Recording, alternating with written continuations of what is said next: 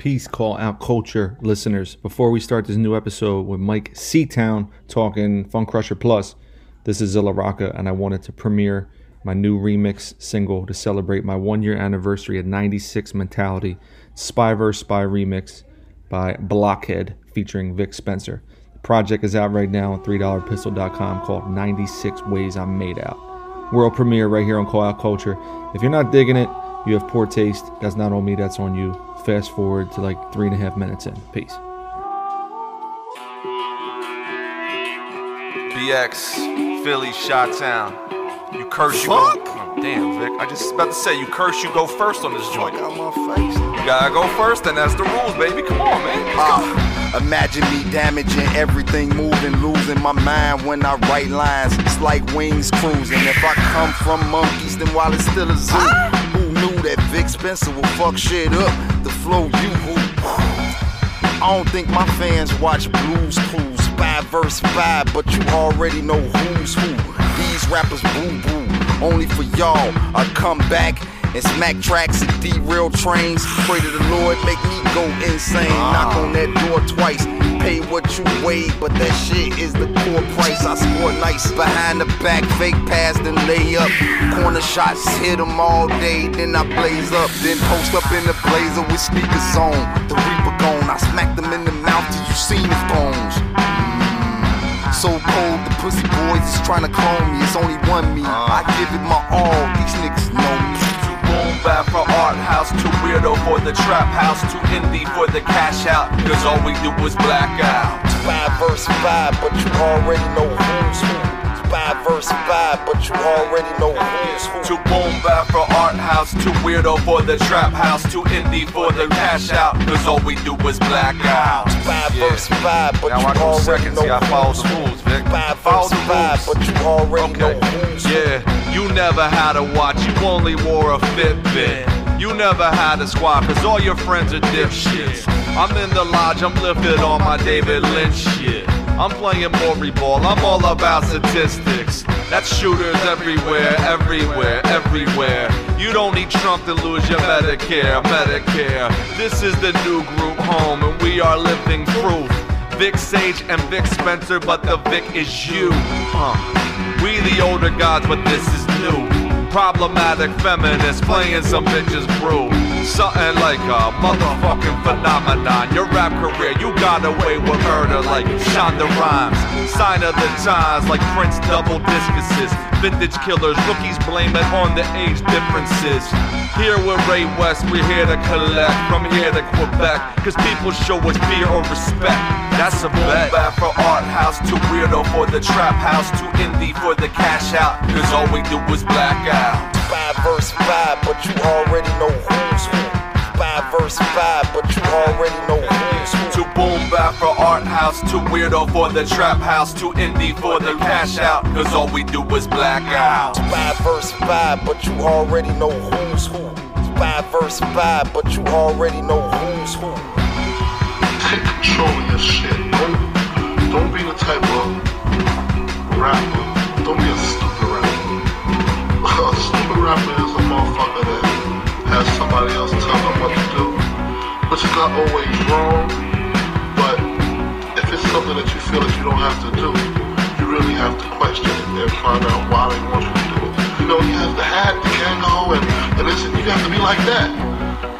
Really want to be like that, you don't have to be like that.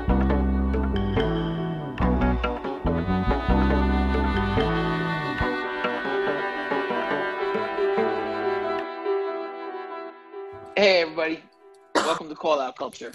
Today we have we have a, a very special episode. Uh, I'm your host Alaska. I'm here with our usual uh, Cody's, Mhm. Curly Castro, and Zilla Rocca. But we have a, a very special guest, our uh, our friend and yours, Mike Seatown, or is it Mikey Seatown?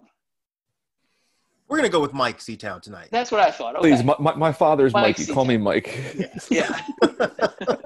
so we got Mike Seatown from Dead End Hip Hop here with us, and we are going to talk about a fucking monster of a record, a monumental record, The Bible. probably for all of us, one of the most important records in our collective history. And that album is Company Flows, Fun Crusher Plus. I'm gonna be So- sacrilegious. That's the Bible, yo. Anybody that says unless you were t- in in step with them, like working with them at that time, all of us revered this record. All So- of us. Playing. I'm gonna put. Let me put you deep. First off, Okay. I'm I'm I'm I'm I'm flushed. First off, the main thing was this album and the way El-P rhymed and the way Just rhymed justified my rhyme style at the time. So the first thing I would run around was like, I'm right, I'm right, I can do it this way. You can't tell me to take out words. You can't tell me to be simple. Look at this guy right here. He's rapping all crazy. He got black friends. He's white. I can do what I want. Boom. And that set me off. Right now, that is the birth of Curly Castro. Now, I don't know what my name was back then. And Z, don't say Mr. Ballistics because it wasn't that. Mr. Ballistic. That's my favorite name. I love it. Mr. Ballistic. I remember this gave me a battery in my. And funny thing is, I've changed the way I rhyme four times since then. But back then, when I was just, oh, I had a thesaurus next to me, and I was just doing the most with language and, and uh, fucking syllables, and El-P made me think that I that I was on the right track. That's first. I'll take I'll take a after smoke because I, I get you know I get I get emotional. I get emotional. Apparently. Yo, So- nobody this record. This this was like one of them records I didn't sit down and play with my boys on the box. We didn't say, oh, check this Mhm. song. I didn't go suggest it to anybody. I didn't say listen it. I wasn't giving anybody any tips. This was mine. This was that first like super selfish hip hop practice where I was like, I don't care if you like it. I got my headphones on. I'm listening to El-P. And first of all, let me tell you, there was many LPs in the game when El-P dropped. So first I had to figure out who is this El-P? Who? Who else was there? It was Easy LP. I am. Well, he wasn't on that range. So I just like, well, who is this El-P? And then I saw he spelled. it. Man, God. So, so Mike, what was your first experience with this record? Um, so my, my first experience with this record is kind of interesting. Um, because I had actually stopped, I stopped listening to hip hop like around '95. Mm. Um, you know, I was mostly just listening to like punk and metal, hardcore. I wasn't really fucking with rap. And I had this roommate, um, that came home one day and he was like, he was a punk kid, but he went through this phase where he was just like listening to all this underground rap. And I was just like, man, whatever, man. I don't want to hear this shit. And I got in his truck one day and he uh he put on fucking Vital Nerve. And I was like, I was like, what the fuck is this? And he was like, oh man, it's it's this group Company Flow, man. Like, I think this is really dope. And I was like, man, I think it's terrible, but I think it's amazing at the same time. Like, I don't Nope. get it. Like, why is the beat fucked up like that? And Mm. how is he rhyming over that? Like, what the fuck? Like, it's Oh, Mike. crazy. Mike, let me ask you, what was the um back then? What was the straw that broke your camel's back for hip hop? Like, what came out that you was like, okay, I'm kind of okay with that right now, or, or was Common. it just the Say general? Common. Be on the brain of our show. Crash Common every episode. it wasn't really an album specifically that made me stop listening to it. It's just I have moved to Georgia from California. Mhm, And nobody wanted to hang out with me because they thought I was weird. And you mhm. know, I was riding a skateboard and had like fucking green hair and shit. So like, you know, the, the black kids were like, nah, this dude's fucking crazy weird. And the white kids were just like, we don't hang out with black kids anyway. And you're an extra weird black kid. So so no. So I was just like, then I found punk rock and I was like, all right, this is cool. These guys will hang out with me. This Mhm. music's cool. And I was just like, rap dudes don't want to fucking hang out with me. Like all these guys want to do is like smoke weed and fuck chicks. I didn't smoke weed and I couldn't fuck chicks. So I was just like, well, I'm just gonna hang out with the punk kids who are used to being losers and this just works. I still listen to like like the hip hop that I liked was like all the hieroglyphic stuff. You know, I was Okay. still listening to like Okay. Ras Kass. It was just I wasn't seeking out anything new at all. You know what I Oh, mean? okay, mm. right. You were set with your collect. Okay, I feel you. Yeah, I had pretty much just stopped like paying attention to anything that was coming out until until Scott brought this home in like 90 I think it was like 98 when he when he when he discovered this and I was just like, man, this is crazy. Doom doom doom It's like, when did um when did Fun Crusher Plus drop? Ninety six. 97, I think. right? 97, I think. Um, 97. actually, it might have been 98, and I think the Fun Crusher E. No, it was 97, and the Fun Crusher EP was 96. Okay. All right. Yeah, I, I think my I'm I'm trying to remember all this like when when it came about in my work because I didn't have like this like very vivid moment with Co Flow like I did a lot of other records. I felt like they were kind of just like in around a lot, and I just one day was like, oh, it's like that. It's like these dudes. It's this stuff from hearing like Soundbombing One, and then Ah, okay. I remember like I remember like I think probably Soundbombing One when I first heard them. And so you worked your way back to that. Yeah, and then like Lyricist. Lounge album had like weight on it. Um, and then the video for End to End Burners, and I was like, oh, like this is these dudes. And then once I found out what it was, I got the CD and I was like, okay, here's like all of the songs in one. And then like I had the same thing where um I was I would play the music in my in my room and my dad like my dad's mad shit. My dad is like a really open music person. And he would hear that music, he'd be like, This is terrible. Like this is sounds and he said that when I played Simeon Drugs, and then before that he heard it when when, when I played like uh uh the fire in which you burn. He was like, What? Like this is mm, nah, nah, nah, nah. Where in the past he'd be like, Oh, okay, you know, yeah, all right, I like that, I like that.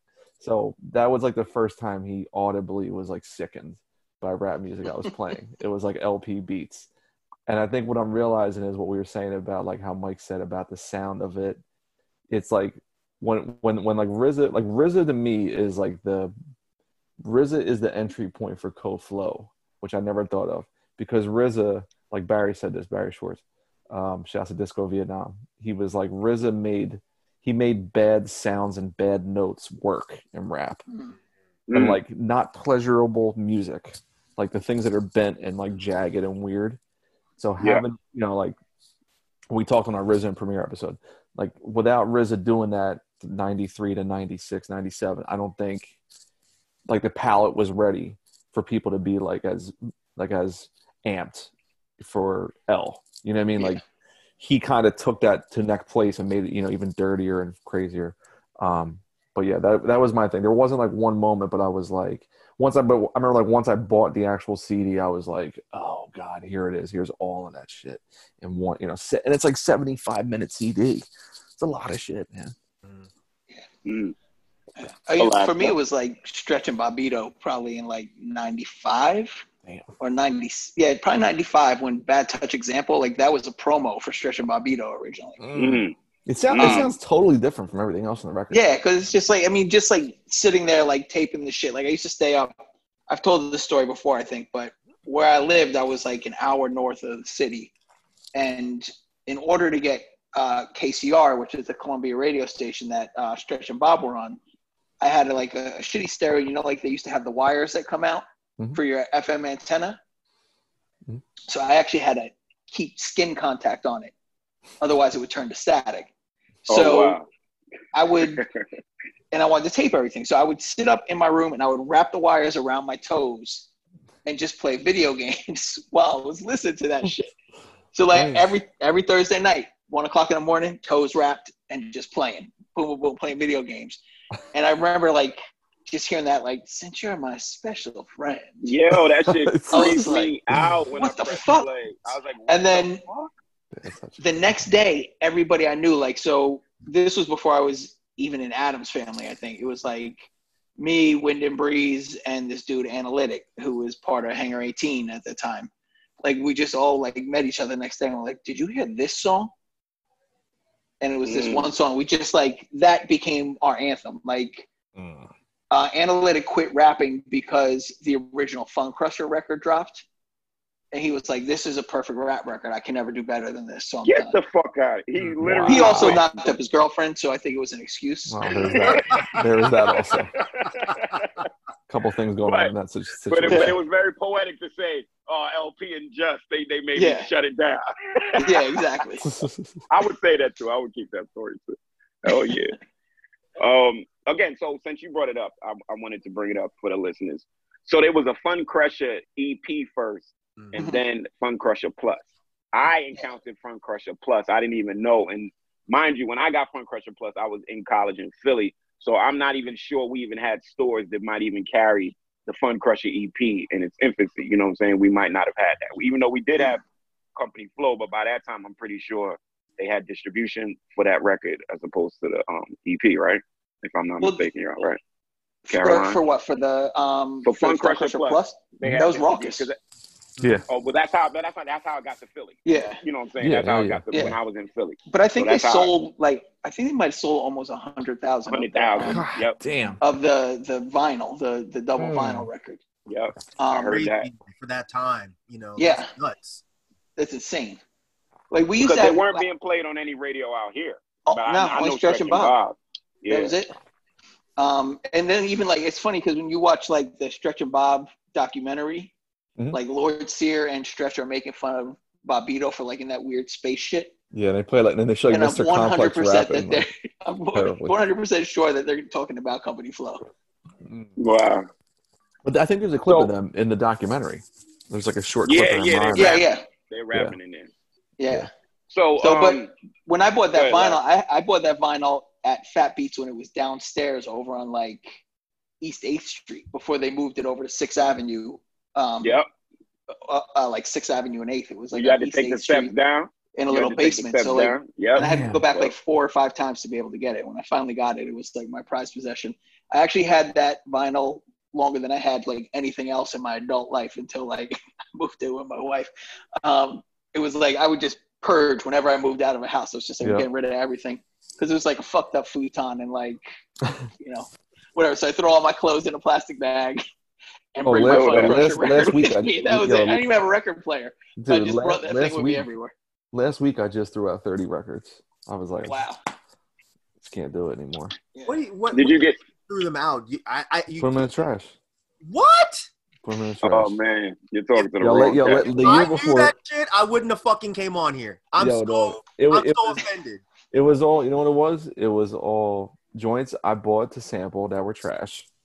They were like joints I, I was taking for like my relatives, addicts to Uh. either listen to or to sample trash. And then a couple like, you know, rap 12 inches where I was like, do I really need to have like the, the Jay Z La La La single? No. you know what I mean? Like, I don't need that really on 12 inch. anymore. It was things like that where I was like, I just don't need all that stuff anymore. So, like, once a year, like, like you Cash- always go through a. Last you year, I threw out but he had to go 75 comic books. I went through all my books I still had and put 75. I was like, I don't need these anymore. I'm good. Only keep the ones that are just completely irreplaceable, essential. Everything else is kind of like, I mean, I'm the same thing. I'm married with a child. It's like, I can't just have like everything I ever loved everywhere. I gotta, you know, I wish I could do that. It's tricky, man. But I was looking at it, I'm I like, sold. I, the only what- thing I I regret, I and sold my Helter Skelter CD for three dollars. I was broke, and this guy used to buy CDs, and if he if he needed it, he would give you four.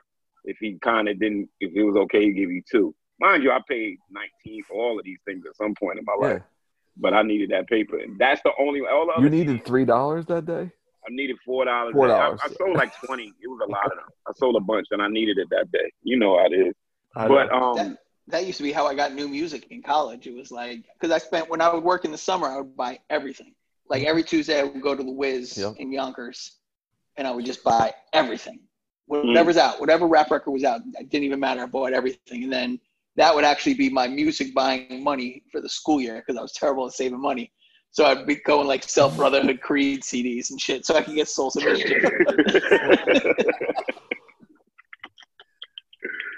I think I sold, but I had like four Boogie Monster CDs for some reason. I I sold them like three. oh, man. I don't know why. I Honey had that Dips and Gotham. the- of the one record, recognize Stress Yeah, Souls? yeah. I don't like that, and that's the one you like. Yo, you still have it. Honey Oh man, you know that's the one that got passed around. I must have took a couple of the other people's. I had an extensive collection. I had doubles of a lot of stuff. I had Wow. like two Ras Kass CDs.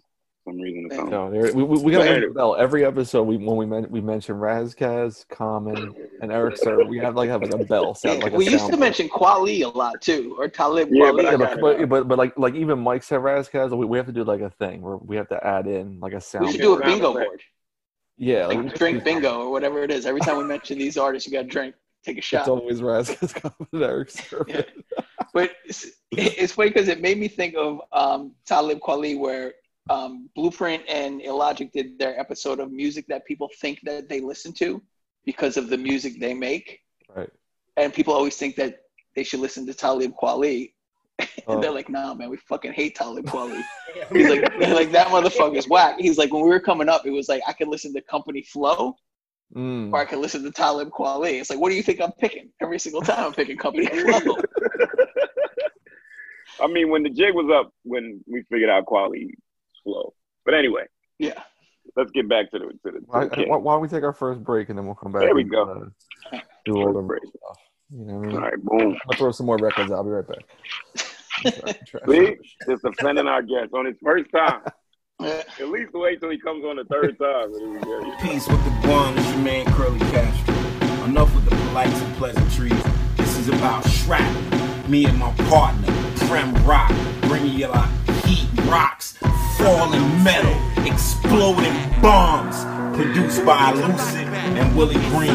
Brought to y'all by Backwoodz Studioz. If you don't have it by now, then you missing out. Just when you thought it was safe. One. All right, everybody, welcome back. So, so I got I got a question for you guys since your your first experience was mostly with the um, Fun Crusher Plus record. Yes. So, Info Kill. You guys have never have you heard the original Info Kill? No. No. Probably later on, like searching, you know, digging, digitally That's digging. one of my favorites. I used to, I used to go Love digging Info for a lot of digital B sides and stuff like that to be on the reel and stuff. so I probably bumped into it, but I don't. The think original know. was a B side, I think, of um, it might have been Collude Intrude, Ooh. okay. or no, it's a Population Control. So Population Control and Info Kill were a single. Damn. yes. Um, yeah, so the original one they couldn't get it out because it gets some sample issue. Mm-hmm. Um, but it has like this like eerie ass singing that's like ooh. Oh yeah. Yeah. Oh, I know that one. That Word. oh, oh, that's um.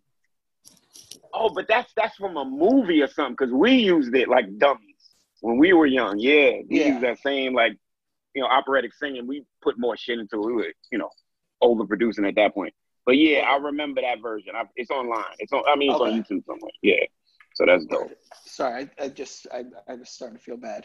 It's like Yeah. I never heard it. I never heard that joint. You heard it, Z. you heard. I mean, you should check it out if you haven't. I'll Alright. put it on the podcast. Yeah, put it on. It might be on that Mr. Len presents record. That, that Could be, yeah. might be- Yeah. Ah, okay. Because it says like info kill 12 inch. It might say it says that's the part of it. 12 inch such and such version. It says I think. All right. So so Let's get into the coming gristle. back into this, like, how did did did Company Flow have any impact on your personal taste, like what you started looking for in music after it came out? I like Castro Um, go first because he's it excited. ma- yeah, so like when you open up the CD, right, and you take the CD out of its um, you know, the, the shell or whatever, and you see LP and just sitting there, middle finger up, uh, lens in the picture too, and it say independent as fuck. Yeah. That as soon as I saw it, before I listened to lyrics to really get the message, I just remember looking at that. And that was so much the antithesis of Jay and like just everybody, you know, going through machines back then to get their music out. And it was like these kids said, fuck it. And then you press play. So then it's like, oh, they meant it. Yo, why are they rapping like that? Yo, they don't care Mm. about four count. Oh shit, there's more DJ on this than than, than the la- records in the last five years. Like I remember being so powered up by how much power they gave back to the DJ. Um, like Len being a viable member and not Mm. just background noise. And I'm talking like there was a time when Jam Master Jay, you knew he was in the front, and then Yeah. there was a time when Spinderella you barely saw out the corner of video. You see what I'm saying? and Mm, so yep. they made it like, you know, Len is like a viable cat. He's not just the cat that presses play on the um on the beat machine. Um, so I remember seeing that independent as fuck, and then it was like, I mean, not to go Game of Thrones on everybody, but it was like somebody breaching, breaching that point, and then they all came rushing through. It was like they were running with this big flag with a middle finger on it, like right through the middle of whatever the fuck we were used to listening to. Mhm. Because remember, also I remember still being on that cycle kick, meaning you know stuff's coming in the fourth quarter. You know it'll be a lull, mm-hmm. and then something comes around March, and you know stuff like that. And I remember just that whole independent as fuck edict, like yo, shit is changing, shit is changing. And now that I know where to go get music like this, it's really changing. I didn't have to wait for a tastemaker or MTV Kurt Loder dun, dun, dun, to tell me, you know, go buy this or go buy that. I could find, and I remember even the way I found it, it was so accidental. And I remember, oh, I could really dig and find my own music, and there's mad shit out there. I remember just being stuck, like looking at that, um, looking at um the weight room from Blueprint and them, um, from Weightless Records, and seeing the Alpha Flight art. I remember looking at that record for four years, not sure if I should buy it because the Alpha Flight art was cool, but it wasn't like sharp. It was still like cartoony and shit. Um, so yeah, it definitely made me change my whole um, trajectory as far as like rap fandom. I started listening to everything else rather than um, everything they told me to. What about you, Mike?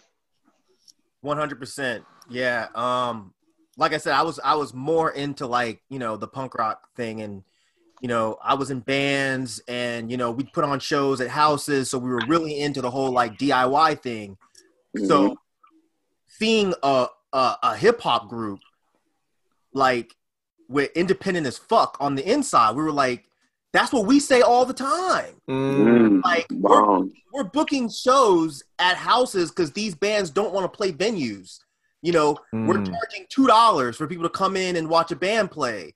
Like that's DIY. That's independent as fuck. And then hearing a hip hop group do that, we're like, I was like, man, I didn't even know rap dudes thought this way. Mm. Mhm. So this opened me up to all of this other shit that I didn't even know existed. I didn't know Anti Pop Consortium existed. I didn't know Mm. Quannum existed. I didn't know any of that. Mhm. Mhm. So Mhm. what I saw as punk rock as it got was Dell.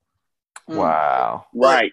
Go Yeah. full. Like, nah, man. Like, and the thing of the, the the the dopest thing about it was like one of the reasons I didn't really fuck with rap that much was I wasn't into all the big money shit. I wasn't into all the Okay. cars and jewels and shit. That wasn't me. So he- Right. even though I don't even know if they really meant it, but you know, when he said uh leave your personal possessions in your liner notes and and fuck all that fuck Tom Water for putting out that wanna be big Willie shit. Where I'm like, Mm. this dude is saying everything that I believe, like he's talking my shit.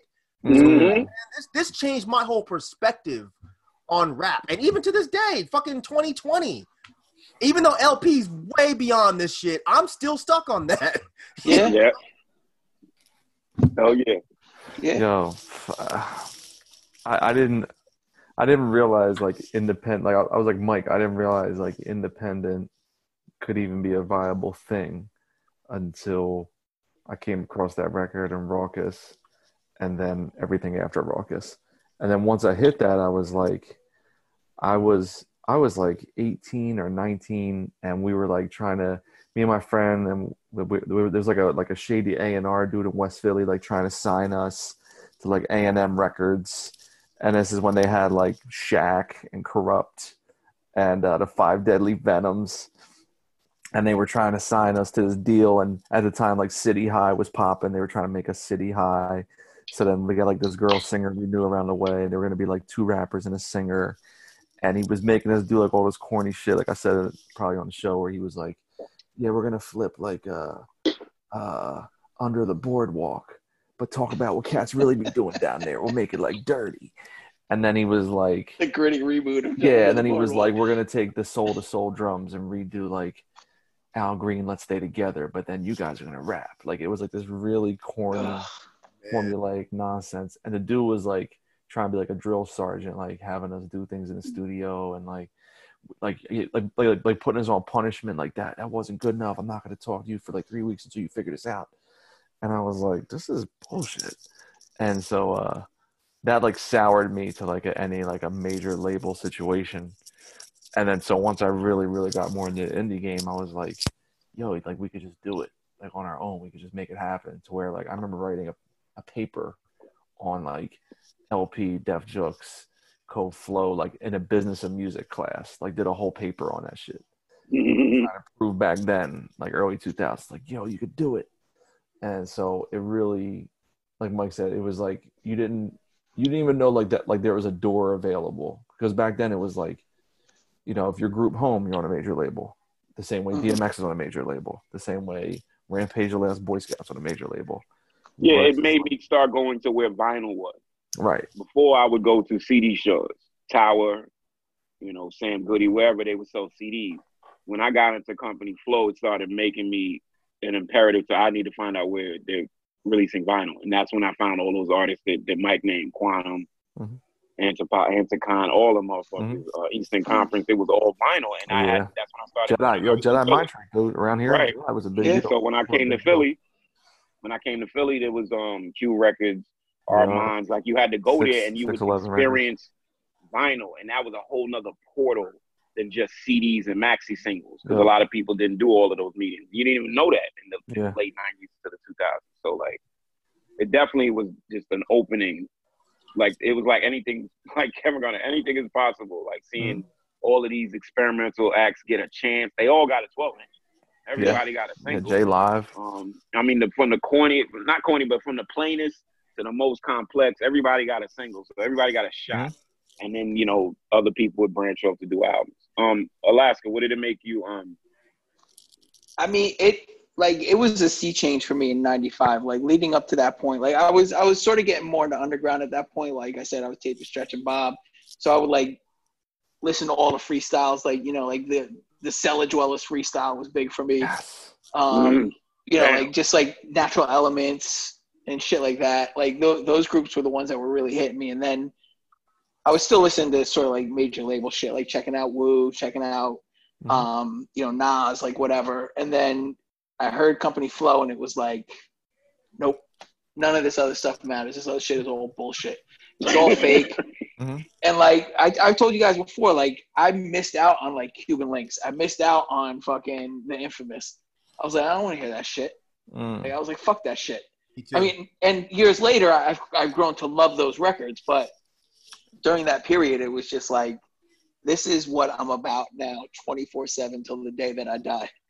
I'm independent as fuck, and um, you know, that's like sort of like how everybody that I know in the indie scene back then came together. Like, Company Flow was like a major fucking turning point. I Mm. mean, there was there was other groups involved as well, like Natural uh, Natural Elements was Yeah. big. Um, Non Phixion was like kind of like in the Oh, mix. I was I never a huge Non Phixion. nonfiction fan, but um, the Juggaknots, like the Mhm. Juggaknots, are really important to me. Um, Yishwan Saya, but like there was there was this one show. It was at a club called Vinyl, and it was Natural Resources, Natural Non Phixion, uh, the Juggaknots, and Company Flow Damn. damn. and it was like the entire New York underground was there at that show, and that's Wow. like that's where like I met Atoms Family. Like that's where Hangar 18 became part of Atoms Family. Like you know, we knew a couple of the guys. Like we knew this dude Osiris, um, who was like down with Vast and Vordul, and um, we just happened to go to the bathroom, and there's this giant fucking cipher in the bathroom, and it was Mm. just like every fucking rapper in New York was in the bathroom rapping to the show. And it was like it was, it was one of those monumental moments, but I think it, it sort of coalesced the scene around this energy that Company Flow was pumping out, and it was like it just really changed the way that everybody looked at everything because nobody was looking to get signed anymore at that point. Nobody was looking for like Right. anybody to put out anything. I mean, there was like indie labels popping up, so there was that element, but um, you know, ultimately it was like. But it wasn't running. It wasn't running up to Midtown and hoping you see an executive come out of the office and pushing a fucking um, pushing a press pack on him. You Yeah. can you can get you can get with you can get with labels, Land Speed or whoever the fuck back then. You know you can get with them and convince them to press up your record. That was a big difference than all right, yo, Saturday. Uh, I heard Russell Simmons going to be at 145th, whatever. We got to catch him out here because that's what my manager used to do. He used to run across six lane traffic, dodging cars when he would see Russell and spin past his security because he was like a running back. Like I'm not ch- playing. Like one time he like took off like Barry Sanders, juking and shit, and did this spin and shit and got right in front of Russell. Hey man, can you try check my Oh group? my uh, gave him a whole press kit. There, and, there then, was and then also Russell Simmons elements where there sexually was like assaulted him. sort of these like producer, like almost these like predatory producers who were like trying to to get in on the scene. So they would be like, "Yo, I'd like," you know, they'd see you like ciphering outside in front of the Nuyorican, and they'd be like, "Yo, here, here's my number. Give me a call. Let's build." And they, they'd have you at your house, their house. They play you some beats, and you're like, "Nah, I'm not really feeling that." Or whatever, and then they'd start lecturing you like, "Yo, you can't do that shit. Like, if you want to make it, you got to do like this type of stuff." It's like, Mm. you, you're a cornball. Like we don't, we want nothing to do with you. It's like it was just like an awakening. It was like it gave us it gave us the ability to tell people to fuck off. You know, Mm. which was I think is really important when you're young. Like you know, I mean, some of the music we made, I look back and I'm just like, oh, it's terrible. But it gives you the opportunity to like find who you are as an artist instead of having somebody else tell you how to do it. And it was like there were so many of those cases. Like I remember we, me and this dude, um, Chasm, who used to be part of um, Atoms Family, and coincidentally, his sister dated El-P. But um, Sure. so we would record at his house, and every now and again, like we'd see L and be like, "Hey," but um, we had a we had um a meeting with Game Records. Do you remember? Oh that? yeah, I got Yeah. some game John records over here. from the Source owned it. and He put out like the early Royce the Five Oh Nine, yeah, um, Bad and like Meets Evil. early Eminem got shit. those. Aguilar. Aguilar. Yeah. Yeah, So Yeah. and all the covers were basically like bikini like models. girls Yeah, strippers. bikinis. Yeah. Yeah, I Um, love He put out Boom. He put out the Royce joint. Boom. Yeah, Oh, yeah, but when Yeah. we met with what's that? I thought you said game. You said game records. Yeah. Game, yeah, yeah. game Oh, records. yeah, I remember game records. Yeah. Yeah. So so we went in and we sat with him and he was like just so dismissive. Like before we played anything, like he was doing us a favor and it was just like fuck you, we're out. Like we're not dealing with you. Like who the fuck are you? You're like a dude that fucking puts out records. Who gives a fuck about you? You mean nothing. But it was like it was being able to be that confident. Company Flow gave us that opportunity. Like that So- was that was a huge moment. I love I mean, it, I don't know if we would put our shit out. Our shit sucked, but no, that's just this is dope. Yo, let's let's let's kick another break and then come back with some um favorite. Hey yo, peace to call out culture one time, man. It's your boy Scorsese. Shout out to Jason Griff. We the dream team, and we drop it catch point TM. This is the remix. Listen up, man. Wolfpack remix. Quelle Chris, Gangsta Zero, Zilla Rock on there, Curly Castro on there, Mr. Lif show up too. My man T Hall on there. Whole lot of motherfuckers, you hear me? 17 joints. Pick that shit up. Grip. X, Scorsese.bandcamp.com. Midnight Express coming soon.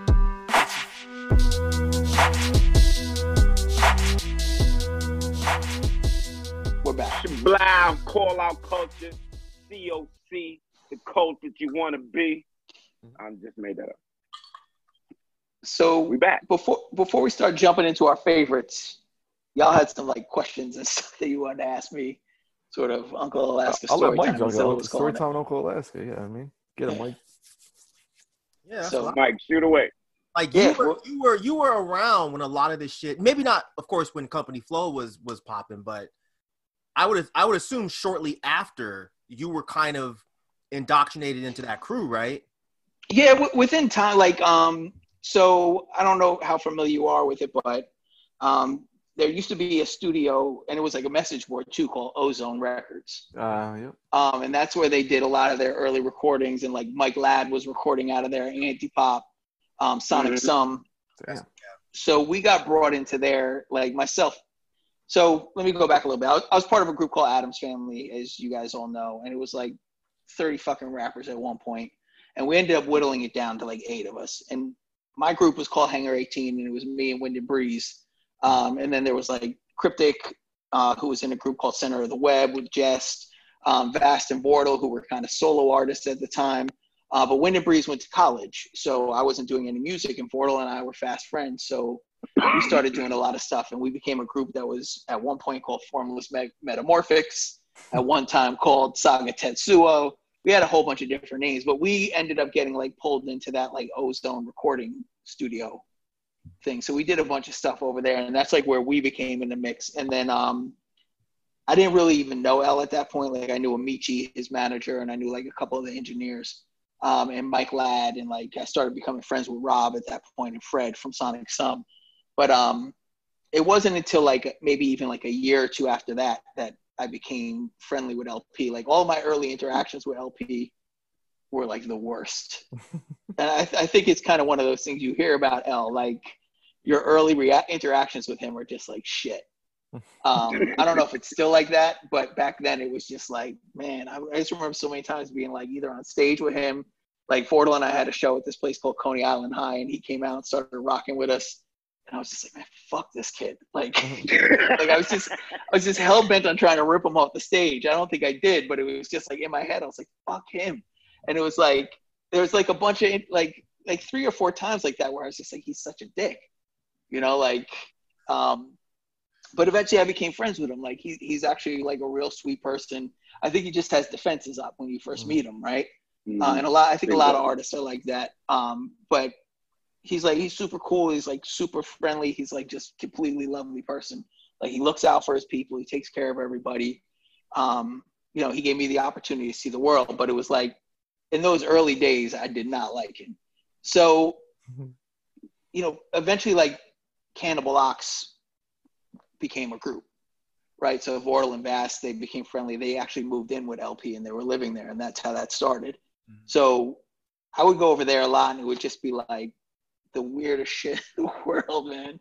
Because it was like it was a two-level apartment, and on the bottom floor was the studio. Then Vast and Vordul shared a bedroom. This bedroom was so fucked up. It was like, I mean, you know, figure two like 18 to 20 year old guys sharing a room with two mattresses on the floor. um, video games and like VCR movies all over the place. That side of the room was covered with pictures that he ripped out of porn magazines. Word. Like literal, like s- floor to the middle of the ceiling in the that- I did bedroom that that got my to portal room. side. Oh, And I there was that to my like shit room. like Not porno though.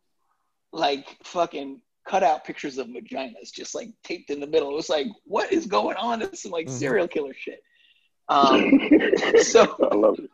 It was like it was just like it's like the nightmare apartment you think of like when you think of like an artist apartment or like a squatter's apartment. It wasn't a squatter apartment, but like I I, I played house party shows like you're talking about, Mike, and like some of those places where it's like you know there's no working toilet. Mm-hmm. Um, it's just like you know there's no light in the bathroom for some reason, but it smells like death. Yep. You know, Yeah, like, it was like one of those holding on places. Like thread. Yeah, you would you would go before. upstairs and like there was like a, a sheet across the kitchen and you would just Yep. open it and it was like 75 bags of garbage in the kitchen like, Yeah. what the fuck is going on here And then there But- was definitely always one spec room, like one room almost gutted, no, like Yeah. you could fall through it. There's always Yeah. one spec room in these places. so but the living room was always neat and the studio was always neat but um so that that was real like when i first got to know those guys like just or you know l and and justin len weren't really around although i, I always had good interactions with with um just i only met him like once or twice. Um len i'm still like kind of friendly with. I actually emailed him to see if he was around to do this tonight. Mm. um but i didn't hear back so i guess i'm not that tight but um yeah so it was like you know that was like how I, I got down with those guys. But you know the whole like scene was like it was just everybody that you know of from new york and from that independent scene was just like out and together all the time. So it was like it was really a cool vibe that was going on then. You know but like like you like would go to al's house like during the the early Co Flow days and it would be like you would just show up and like you know Vass would be there, Camu and Cage. You're like, oh, hey, what's up, guys? And then Cage would talk at you for like an hour straight. It's like, I'm out. I'm out. But All right, yeah, all right, all right, yeah, all right. yeah. Like, yo, L's crib used to be the crib used to call him like, yo, who all over there? who's Before there? you Yeah, yeah. Text him, like, yo, who's there? But um, yeah, it was like you know, like you would go to like any single event and just everybody was there. Like I remember going to Rock Steady once, and um, it, for those that aren't familiar, Rock Steady is like the Rock Steady crew anniversary party, Mhm. and it was like a big concert in a pier on this pier on the um the west side of Manhattan, and afterwards, like myself, Vast, L, I think maybe Rob Sonic, and like a few other people came and then it was like two of my friends like that didn't know shit about rap music Right. I, well they knew about rap music like they were big rap heads but they didn't They know, ain't know like, this. anything That- about this shit Yeah. And i remember my friend pulling me over and being like what the fuck is up with all these weirdos man I said, no they're nice he's like he's fucking sitting there with no shoes on in your apartment what's going on and i was like this guy gets to know no man give him a Adidas. chance There's no Adidas anywhere. There's no Adidas. No rock So it was like- anywhere. it was weird watching those two different worlds like uh, of non-music friends and music friends combined but I mean, I don't know. It's do you have more questions about? I don't know if this like or Go if it ahead, spawned anything. Mike, get him. No, Yeah, man, man. that was that was it. Like that's just dope to me. Like, like I feel like when I meet younger kids that are into like like punk and hardcore in Atlanta now, and they're like, "Yo, what was it like back in the day?" And I'm like, "Oh, sit down, boy. Let me tell you about it." But Mhm. that's- yeah. I watched all of these things happen in like the punk and hip and uh hardcore scene, but I wasn't a part of this crazy indie rap scene that was happening in New York. Mm. Like Def Jux was my number one thing back then. Yeah. I just Mhm. saw what everyone on that label was doing from from y'all to C-Rayz to everybody. I was just like, man, this shit is so dope. And people look at me and be like, well, you're in Atlanta, you have OutKast. But I'm like, I didn't give two shits about OutKast in 97. Mm. Yeah. I, I didn't. I didn't. I didn't give two fucks about fucking me and you, your mom and your cousin too. I didn't give a fuck about that shit. Like it was too on beat for me to like be cool with. But Right. oh, man, it's just it's just dope to hear somebody that was around one of my favorite eras of rap talking about like what it was like being around these dudes that I still look at as like legends. You Yeah. know? Oh, they definitely did some like. Mhm. So Alaska, Yeah. and I asked you this a bunch of times. Did you know you knew y'all were doing stuff different? Did you know y'all were doing stuff timeless? Was there some type of hmm. something Did- great is happening, or like when Did- you would hear? did I know- I'm sorry. song- I oh, heard you did- said some- like like you knew y'all knew y'all were doing stuff different in avant garde, Yeah. but did you know y'all were doing stuff timeless? Like when you would hear like an Aesop demo or C-Rayz do so, like, would you be like, whoa, like some? I mean, did you even know the pulse of making something that you know would last? I, You know th- I think we had like a weird, arrogant insecurity, if that makes sense. Like we're real arrogant about our shit, but we're also real insecure about it. You're Um, welcome I don't know if we thought it was like, dog. That's every rapper in your 20s. yeah.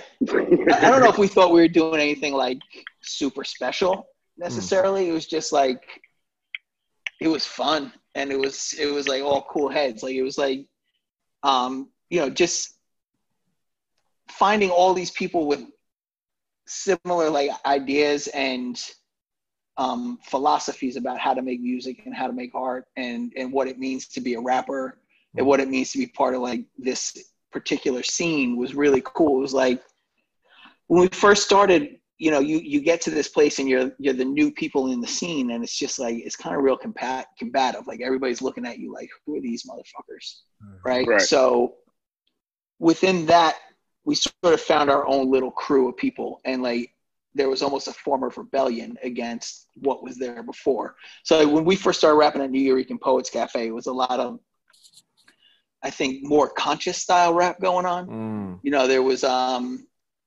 it would almost be like John Forte style rapping. You know, Right. like pre Fugees, like Yeah. sort of you know, a lot of like incense and chew sticks and fucking um Like Land Casper's of apartment. Juice Stick. yeah, Casper's apartment. exactly. But So but it was like that. It was like kind of like Juice Stick. It, it was it was tying into like what the like what was considered underground by the mainstream back then.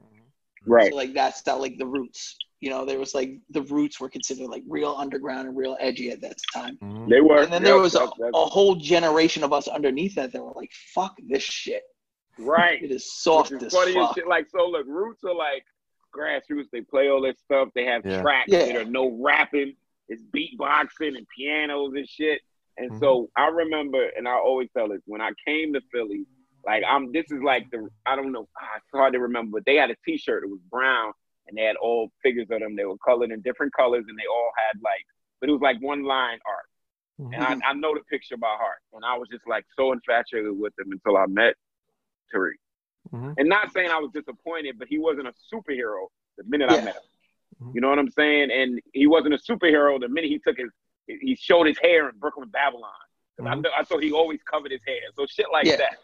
So I remember um definitely thinking the roots and you know cats like that like they wouldn't get the full like I remember um like Cella Dwellas that's funny they came Yeah. up. they were like underground a little bit and um Mhm. uh um what's the group that was on the Rangers The like- Rangers, but they were on rock. the cat yeah but they were behind You know, you know what they all the are. mainstream Everything cats. you're saying is these are major label rappers who can't make hits.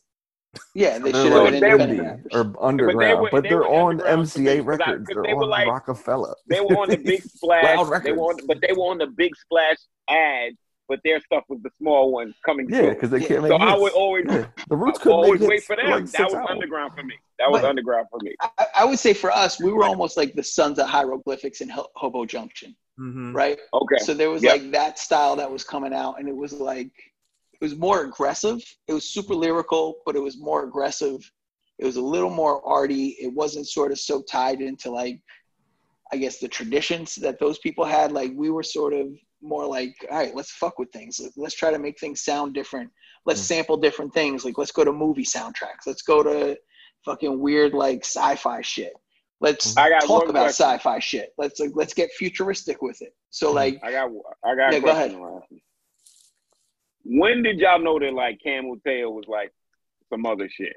Did he gradually get to some other shit, or did he come one day with like, "Hey, check this other stuff I'm working on"? You like, what the fuck? Like, when was that? For me it, it was like it was well after SA Smash came out. Um, okay. You know, it was just sort of El-P had this tape of shit they were working on. He started playing it, and it was like, wait, what the fuck? Like that's Camu. Like, it was like what ended up becoming King of Hearts, and then they had like the Secret Central Service Service. thing or whatever it was. Yeah, Central Um, Intelligence. Central Service. Yeah, Central Intelligence. Yeah, but yeah, it was Service. Central you know Service, yeah. Was So he would just rap normally, like F. he would just rap. I mean, he would rap like "Hold the Floor." Like that was Camu. That was Yeah, who I knew okay. from like Love that. When I first started going out to Ohio to show with those dudes in like '94, maybe. Damn.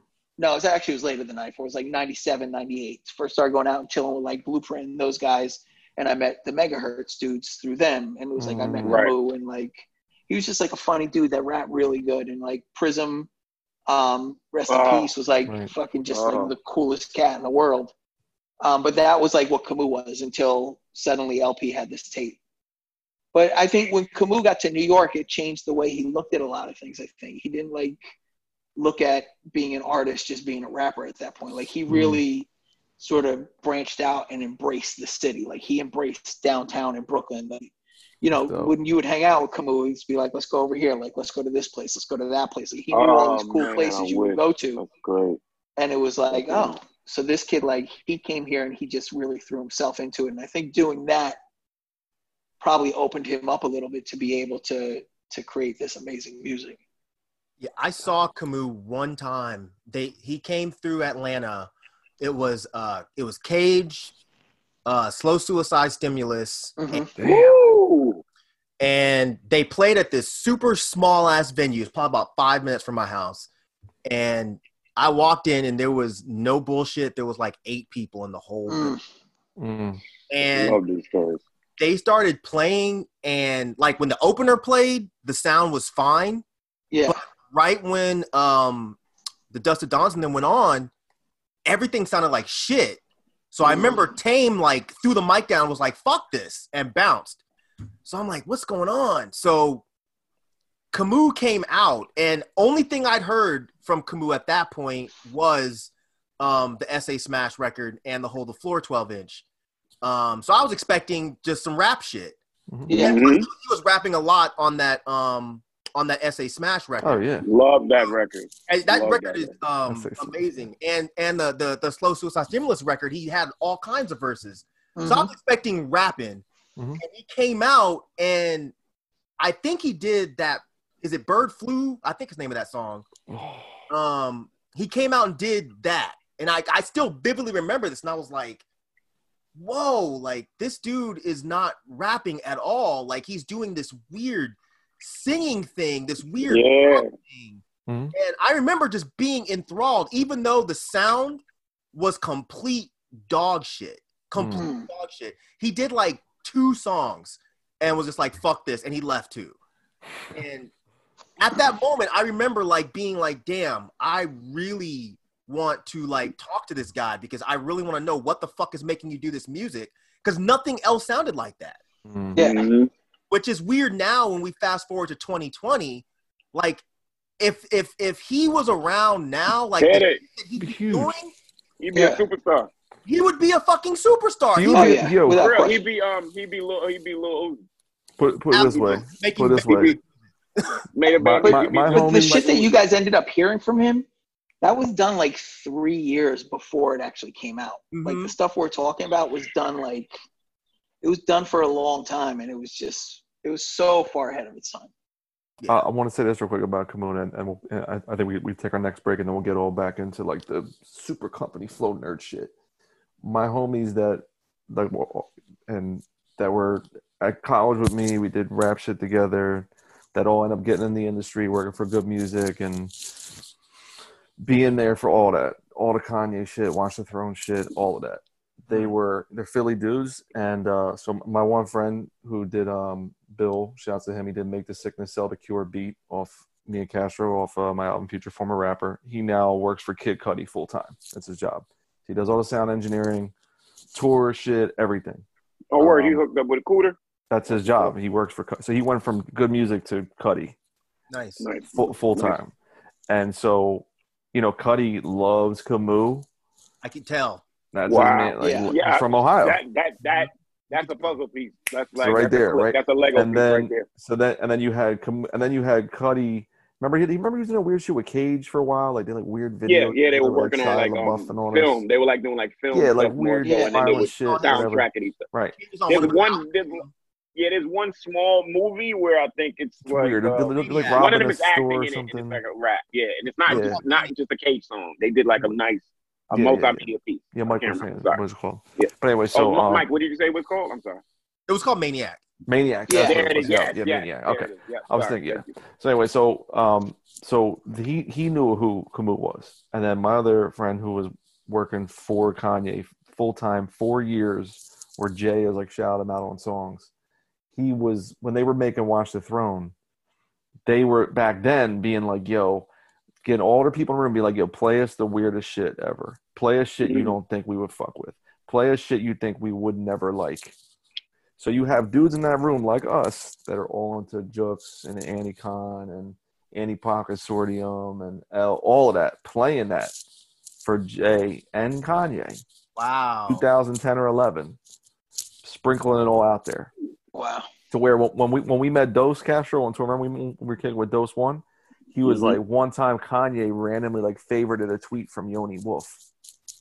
Mhm. And he was like, "How the fuck would Kanye know who we are?" And I was like, "Cause my people were Anticon fans playing that shit for them." So what my That's friends wild. always said about Watch the Throne, he's like, the first version of Watch the Throne is way out there, like they scale back because Mm. they all make you know twenty versions every fucking song when you're in a good music Right. pipeline. Yeah. But he was like, the first version they really took it somewhere, then they scaled it back, and then it became the retail version. But I say that to say like, if Camu lived, he'd be in that pipeline Oh yeah. with all them Oh, because yeah. Cudi would be bringing him on shit. Like, why wouldn't? Cudi might not even exist if Camu was around. And Camu, yeah, to tell you the truth. That's what I'm saying. Like, he definitely could could have broke through the membrane. Easy. Oh yeah. Because look at look at Yeah. somebody like The Weeknd. He didn't Right. start off being as popular as he, you know what I'm saying? He seemed Yeah. weird. I mean, you know, even, weird. even even even how big as L has gotten, you don't think Camu Yeah. would run the Jewel songs? of course, of course. for them? You know what I mean? That, that, that's a Mhm. slam dunk. I'm still Well- waiting for Smash Burger. Metro got it. You need to drop it, man. Metro Smash got Burger. that second SA Smash. I was you as Zilla, I was always talking about that second. Where is that second SA? I I remember trying to tell because then check it. So once Def Jux gets there, claws entrenched into the style, they drop SA Smash, and everybody was twisting their face. They were like super Jux fans. It's like, no, this is like regular dope rap. No, I'm not. Mhm. You know, cats brag, and no, cats up New York, like they would like.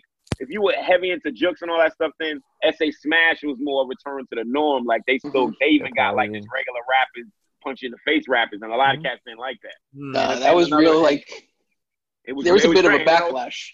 Oh yeah. Yeah, and it was like two black artists. A lot Yeah. of people wanted Def Jux to look a certain way. Uh, and it was like two black artists talking black shit, and people were like, "Huh?" I remember cats like, "Oh, this is not weird." I was like, "Yo, fuck, listen to this shit." I said, Oh, "Check wow. this shit." hmm And then, then when then it, it, it was undeniable. It was It was like an definitely probably alcoholics way record to me. successful. You know what I mean? Like, yeah. I well, like there was a certain when I heard that aesthetic for record. early Juke stuff, right? It was like Right. L, Ace, Can Ox. Right. That's like what everybody expected. Lif. Then they dropped, Yeah. yeah, Lif as well, yeah, and then they dropped Yeah. um, SA Smash, PFAC, and Us, hmm Yep. which were like And that completely different from anything Woo, that. Hang Like with like the like Motown RJ's the only one that could like not Hey. sound like that shit and blow Yeah. up.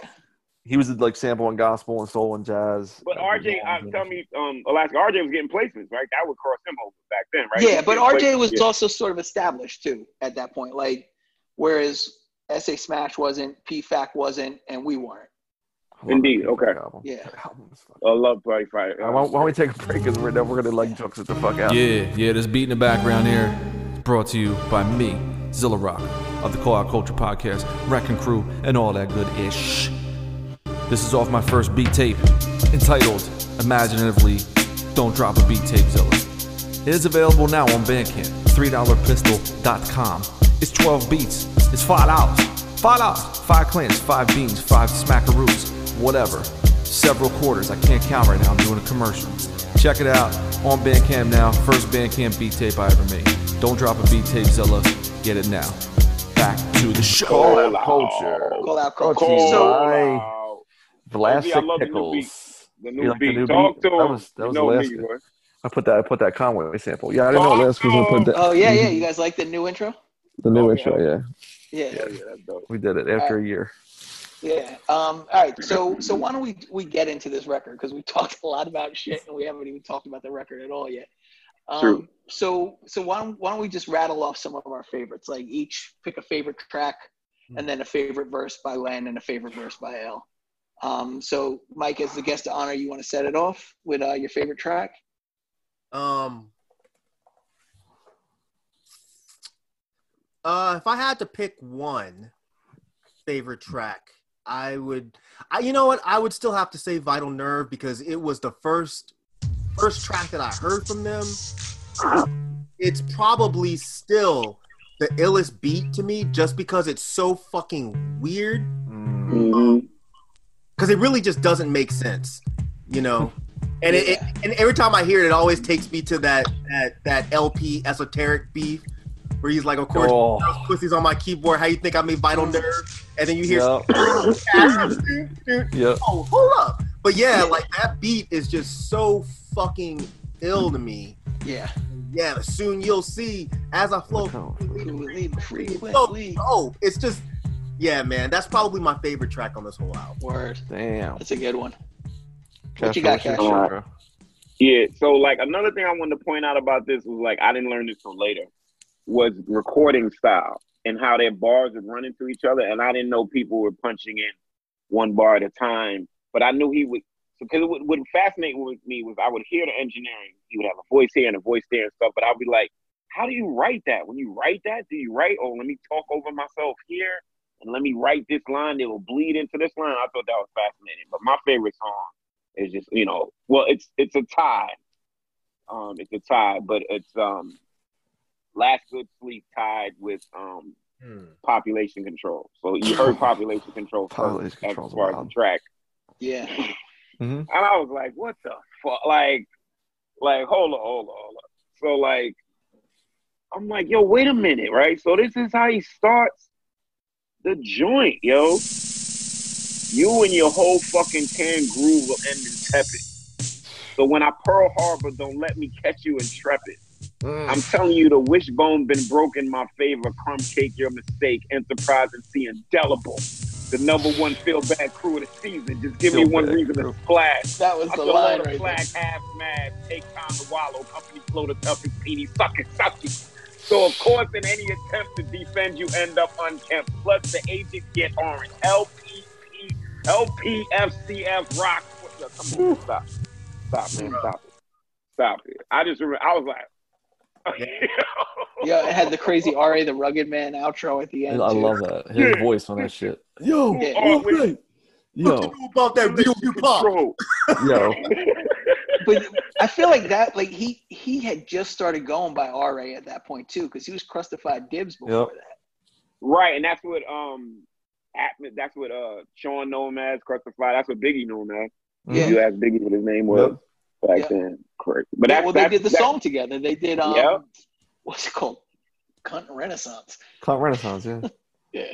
But definitely, terrible you know, track name. Biggie and them knew like Puffy was like, yo, don't have no Crucified Dibs name tr- credits Yeah. next year. No, he not. Yeah, I, I remember I used to see that Ari, sticker all over New York. Mm. oh, street teams, yo. Yeah. July. this is tricky, man. Um, I'm I'm a I'm a big from a production standpoint. I'm a big Lune TNS dude because that's one of those beats where, like, one of my fascinations with like early Rock Morrissey is he would pick sounds where like, and this is why I love Iron Man. There's albums and songs and sounds where I don't know what the fuck these sounds are. Like I don't know Uh-huh. if it's sped up keys. I don't know if they're playing it live. I don't know what that is. So I've heard Lune TNS so many times, and I don't know if that's like strings sped all the way up, or if that's keys, or if someone's playing it. And I always like that about beats. Like I like when beats like you can't figure out what the hell is happening. It's it's thing that sounds like a, a hailstorm is the hell with piano. and it's it's it's like bright and like kind of it's kind of jiggy for that album. Because they got that, L scratch, dynamic. though. Yeah, like they got that scratch, that stab. like if, and if that- that beat was on like a Busta album, I'd be like, okay, sure, it's on a Busta Rhymes album.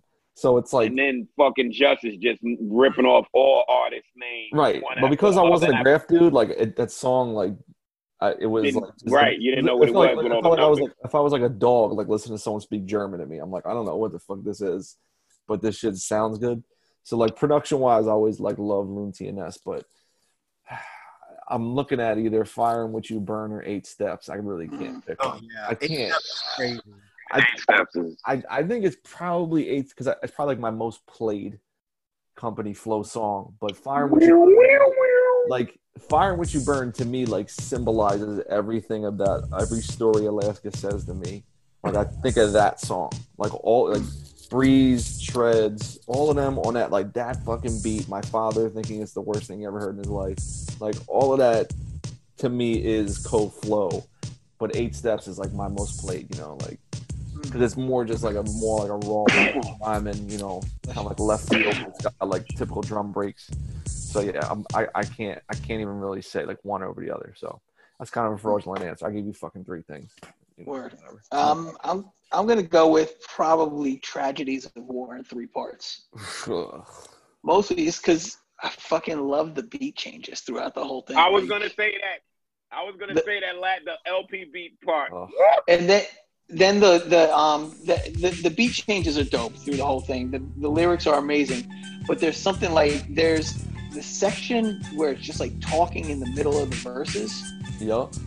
Yep. and it's basically like I think it's recording from the first World Trade Center bombing, Whoa. like somebody being interviewed from the wor- first World Trade Center bombing. Get out of here. That's Yeah, like the one in '94. So it's like I think it, like a news clip of somebody talking. At least that was the story at the time. That's what it was. Like that's what everybody was saying. yeah. Wow. That second beat with the I thought it was just steel that drums weird and shit. stuff that they would find and, and Len was just scratching around it and shit like that. Oh God, man! I just Yeah. keep hearing stabs and metal He, screeching. and like, and, like, like, he's so ill because like Len gives you like such.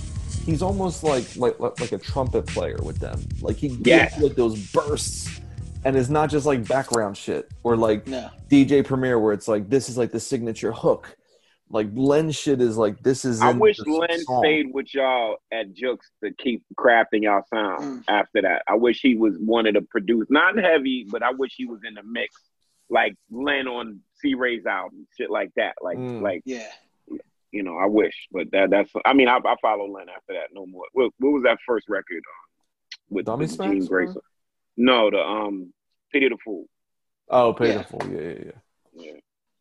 That You know what? Yeah. We were talking about somebody was talking about J-Treds a second ago.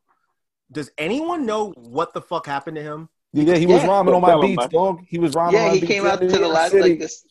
I, I put I throw this event called 90 Now in New York, like a quick. and it's um so it, it's sort of like um a spin off of the old Nuyorican Poets Cafe. So what what the Nuyorican Poets Cafe was, it was a live band that would play, and then they would draw names out of a hat. So it'd be like 10 poets and 10 rappers.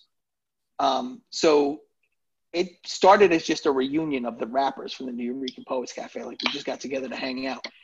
And started like talking about doing an event, and a lot of dudes make beats. So we were just like, let's just do live beat sets and have them fucking open mic. And then anybody could rap whenever they want to come up. So like the first three that we did, we were getting like probably like 50 to 100 people in this small ass bar. Yeah. And it was just like all MCs coming through. And uh, J-Treds came. He fucking showed up and fucking rapped. As I'm, I'm, I'm playing my beats, and Jay Trent Yeah. starts rapping. I was like, "Oh shit!" Yeah, I was fucking starstruck. Like I actually, I mean, I've met him once or twice before, and I just walked up to him. I was like, "Yeah, you're like my favorite rapper. The reason I do it, I love the song. Like, you know, Oh, and then Jay outside, Tread's and then, style was so jagged. It was just so Oh, yeah. arresting. He's like, you're gonna pay attention to what I say. And he I- and, and it was like the illest verses, like oh, easy. my flows over your head. I enjoy the aerial Aerial view. Like that's crazy. That, that shit about um, I got what do you say? Like I got more cats in attendance than a class of schizophrenics. Like yeah, He, he said, "I'm Here, the living here, here. circle, circle, dot, dot." nobody can touch me. Like that stuff. Ew, like God damn. And he never dropped like a full. Like why? Yeah, I'm still Wait, this Lester, day waiting was there the any was there any concrete? And I know the answer. Was there any concrete plans on an indelible MC like record, or was that just a moment where everybody was there rapping on them song? I, I think it was just a moment. Mm.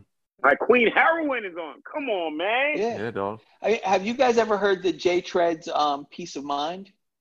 You've talked about Might that have. before. I might have. I, through. I have The some 12 like weird fake like mixtape that somebody just made and dropped on a blog that's Mhm. got like I don't know 16, 17 random J Tread songs, but I don't know if it's Wow. from whatever you're talking about. Wow. I'll I'll I'll send it in an email. I have an MP3 of it, so I'll, I'll send it over.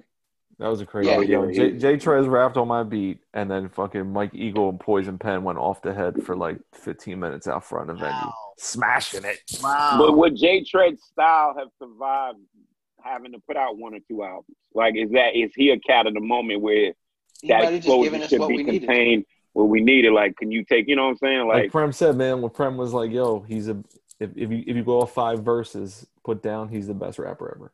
Just Yeah. five tre- J Tread's verses, Yeah. yeah, the best. that- the, the that's- song that's I just sent favorite. you guys a link to the song in the chat. Yeah. I'll email I it to you as well. But I remember this. that song was probably more responsible for Hangar 18 than Funcrusher Plus was. Damn.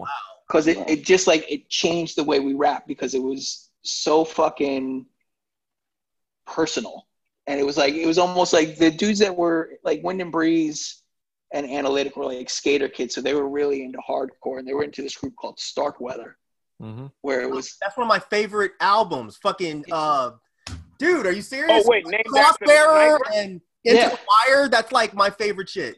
yeah so love they used to talk about that shit all the time and they were like this is the rap version of that where it's just like these super interpersonal like sort of like introspective sad songs and it was just like i was like okay cool That's cra- yeah, every fucking Starkweather song is basically about how he's a complete piece of shit that doesn't want to live. yeah It's, it's the greatest. Wow. it- they made the greatest shit. wow. yeah i mean i've only heard it once or twice but i loved it when i heard it Yeah, they're fucking great. Nice. Oh man. So what we're gonna take our best best verses. yeah let's give a, a best verse from each of them Wow. Wow. All right, Castro, who's, who's your best verse? Best L and then best Just. Um, I was gonna use population control as my but but um the best just verse is um um the, the verse on um is it uh is it bad touch example?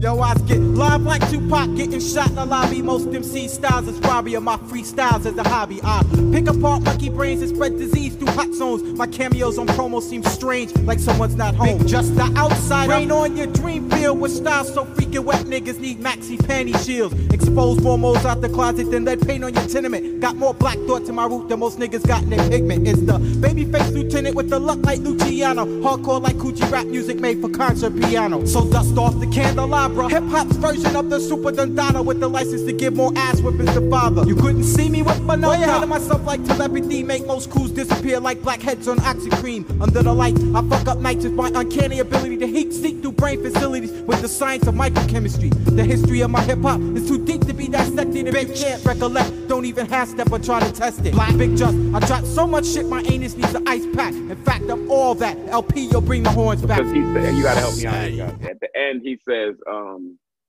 oh I wrote it down. Wait, it's um I dropped so much ill shit, my anus needs an ice pack. yeah yeah that's a that's uh bad touch yeah That's bad. Touch. My anus needs the ice pack. In fact, yo, I'm all that. Yo, El-P bring Yeah, the horns that- back. that's so that's my that's my that's just yeah. That's my That's favorite. just- okay. Just verse. That's where he has the line like, um, "Your eyes get live like Tupac getting shot in the lobby. Most MC styles is robbery. My freestyle is a hobby.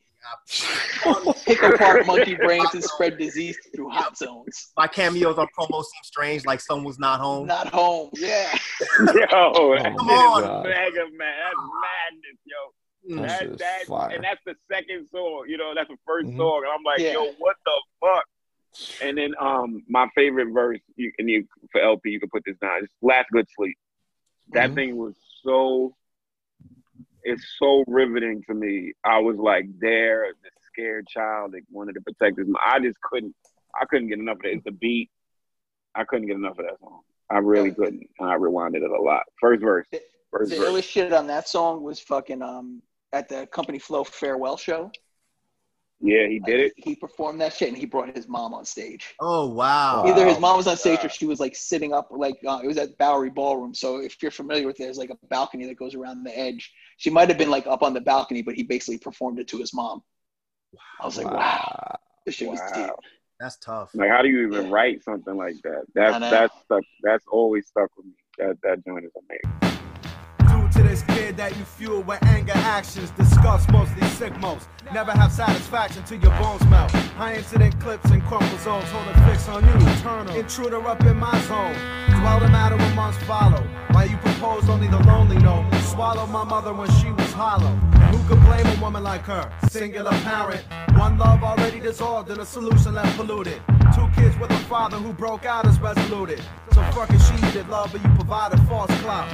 Stomping on the bottom limb under which she just walked out. Knew you was Jekyll the stepfather. Bit my tongue on the issue. Next to stormy weather and forced tolerant, but secretly vexed. Wish I would've spoke on it, but why deny the bliss? Mine's with a new husband, casted needles, punch her pressure. Briefly lifted the guilt from a divorce, snuffing her pleasure. Now you're all up in the family tree, come broken nuclear with termites corroded in your veins and elected to drown the pain. But the pain couldn't quite die with a thrown throwback whiskey sour. Puritan, pressing minds between rocks for wishing hours. Yeah, that shit was dope. Mike, Mike, what do you got, man? What's, what's your best, just best L? Um, so my favorite Just verse, uh, I can't remember what song it's from, but he says, um, "It'll be these two Southside niggas who will rock off any beat you push, uh, Cell Therapy, down south Goodie Mob, Oh, it's a bush. I think that's uh, fire. Fire what you burn. fire what you burn." Yeah. yeah, yeah, that was always my favorite shit because I mean, of course, when I first heard it, I was like, I don't really get it. It's cool. Why is he rapping about special ed? Like, who gives a fuck about special ed? Hey, But- hey, hey, now. when you fast forward way later and you realize like he's really breaking down like yo i'll rock this down south dirty south shit and Mm. i'll Yep. rock illest like new york shit like i can basically kill any fucking thing you put in front of me Yep. and I, I when i met just once he played atlanta it was years ago but i was so starstruck because i wanted to i wanted to ask him about that verse but i was so starstruck i just forgot but oh no. That verse Wow. was always super fucking ill It gives me great pleasure when true elements get together and lace the track rough enough to withstand any type of weather. If you want it, I got it. Chemically hemming up the scenes with a poly epoxy type of a mixture that be fatal if you sniff at these. Stupid ones pop the microdots, then lean into the sounds religion. Watch these styles straight box you up, coming with clean, concise thoughts. Penetrating patterns, not beyond your comprehension, but ejected wildly out the barrel. Yo, catch the rarest glimpses of the planet once known as Earth that gravitated before inner violence heated it up, then it burned. It be these two Southside niggas who will rock on any beat you push. Cell therapy down south, goody marble, special eds to bush. It's like this. For the niggas who got caught sleeping and didn't know, it be these off axis crazy keys. Worlds to revolve around cold flow. Coming at you in a blazing orange hunting vest, 30 odd at night, scope first day of deer hunting. You got scoped out like the foreign just. Not the type of nigga to steal any scene too long, son. I might lace you. Lead the EP evidence and then I'm gone. Um, I mean, just has fucking one-liners all throughout this. shit. Oh. Um, my favorite LP verse is this one. It, it, it's it's extremely pretentious, at least the way I've used it on people. But it's when he says, um, uh, "With hip hop guidelines, I state I never liked authority. When sales control stats, I place no faith in the No faith in the majority. Majority. Yeah. Anytime I'm fucking arguing with some fucking dude about rap, and he's like, "Oh well." Yes. so and so fucking sold blah blah blah, and I'm like, well, El-P said, and you know, I said something, you know, but Yep. when you Wow. really think about that line, Facts. like when dudes really try to tell you, like, nothing against Drake or anything, but when they're like, "Yo, Drake's the best rapper ever," or Jay Z is the best rapper Come ever, on, man. and they're like, "Well, they sold blah blah blah millions of records," and I'm like, "Yeah, but they can't rhyme as good as Tame One. Yeah. You know, like they, they just can't. Like Yeah. now 18 sells millions of records. Kidz Bop sells millions of records. That that that metric Yeah. that that means a million different Dog, it's the same way in basketball when it's like Jordan's the best because he won six rings, and like Bill Russell won eleven rings, so then he's the best. Shut the fuck no, up. No, Robert Horry won seven rings. So he's he better. actually- Well then, the Yeah. are we think we're talking about art here, or are we talking about fucking counting stats? exactly. I also the sorry, one more. Uh, this is this isn't Yeah. my favorite all time, but like I always get hyped when he says, um, if I had to live on this earth without sight, I'd be the illest blind bastard to ever touch a mic. Mike, I always thought that was like the most clever. I mean, it's juvenile, but it's so clever at the same time. And it's the Yep. and it's the end of the and the beat kind of boom boom Yeah. runs out right there. Mhm. Oh I have to live on this earth without sight. I'll be the illest blind bastard. to ever touch the mic. His songs all after his sense of production at that level, even though Len did some too. Did that come off like were y'all like, damn, when did you learn how to produce like this? You're, you're young like us. Did that come up? Because he seemed like really a master of sound, even off gate. Like, Um, I mean, I just always was. I never really thought of it like that. Honestly, I just was blown away by it because it was like I was still young as an artist then, and I didn't really even know any producers until I met Cryptic. Um, so I just, I don't know. I just assumed it was something that like magical people did. You know, like I didn't have any understanding of it at all. I still don't. Like I'm still like, oh, cool, awesome, that's good. I don't know how you did it. That's great. So, this No, no. Yo, my, my, my, my, all right, my, All right, my so just shit, go? my just shit is fucking eight steps, dog. Rugged like Rwanda. Wanda, boom. Game over.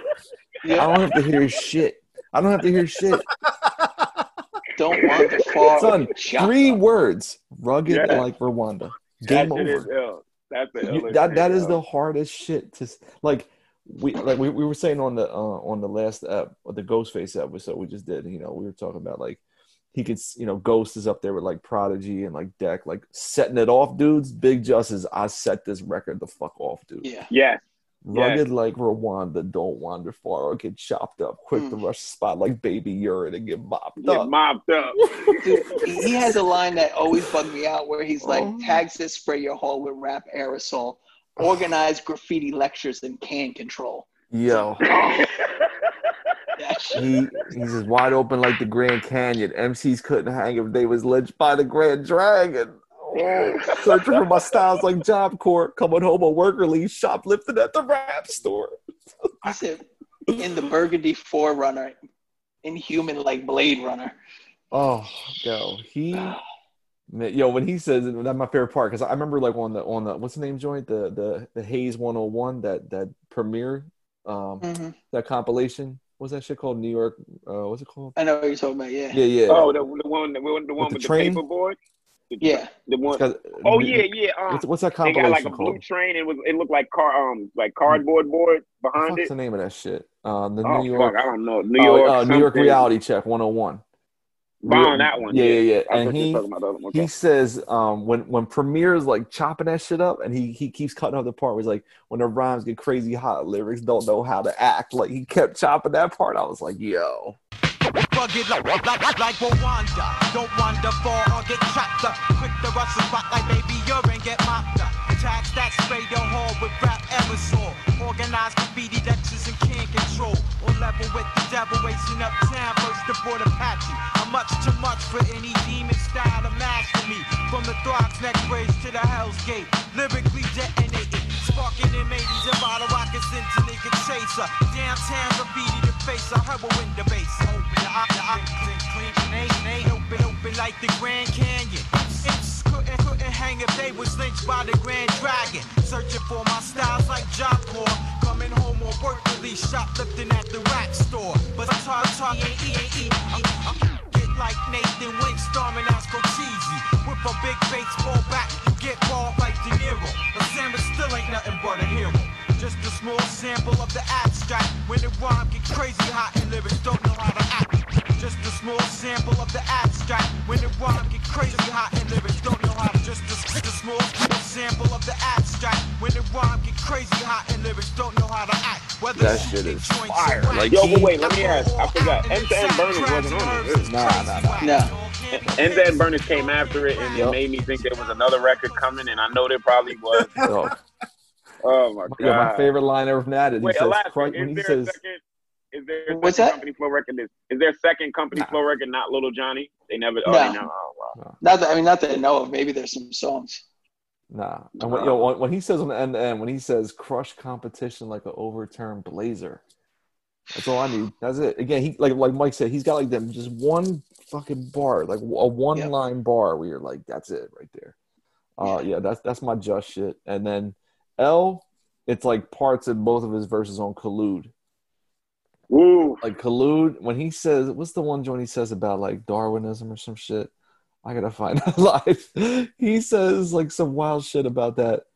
Uh, and then the other part where he says like on Collude, where he says he goes, "Fuck war, fuck Time Warner and its and its affiliates for running that one and be Big Willie shit. Leave those fancy clothes up to the Pope."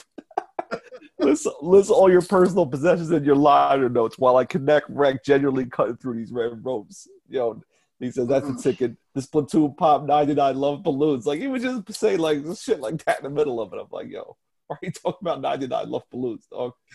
Like that shit is so weird.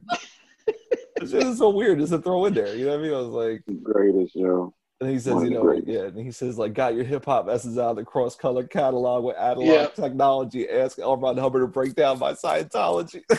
Man. that shit is so fucking flagrant, man. Like, dudes just didn't give a fuck. It was just so. No. Who could say the the weirdest, wild Beautifully shit? ignorant.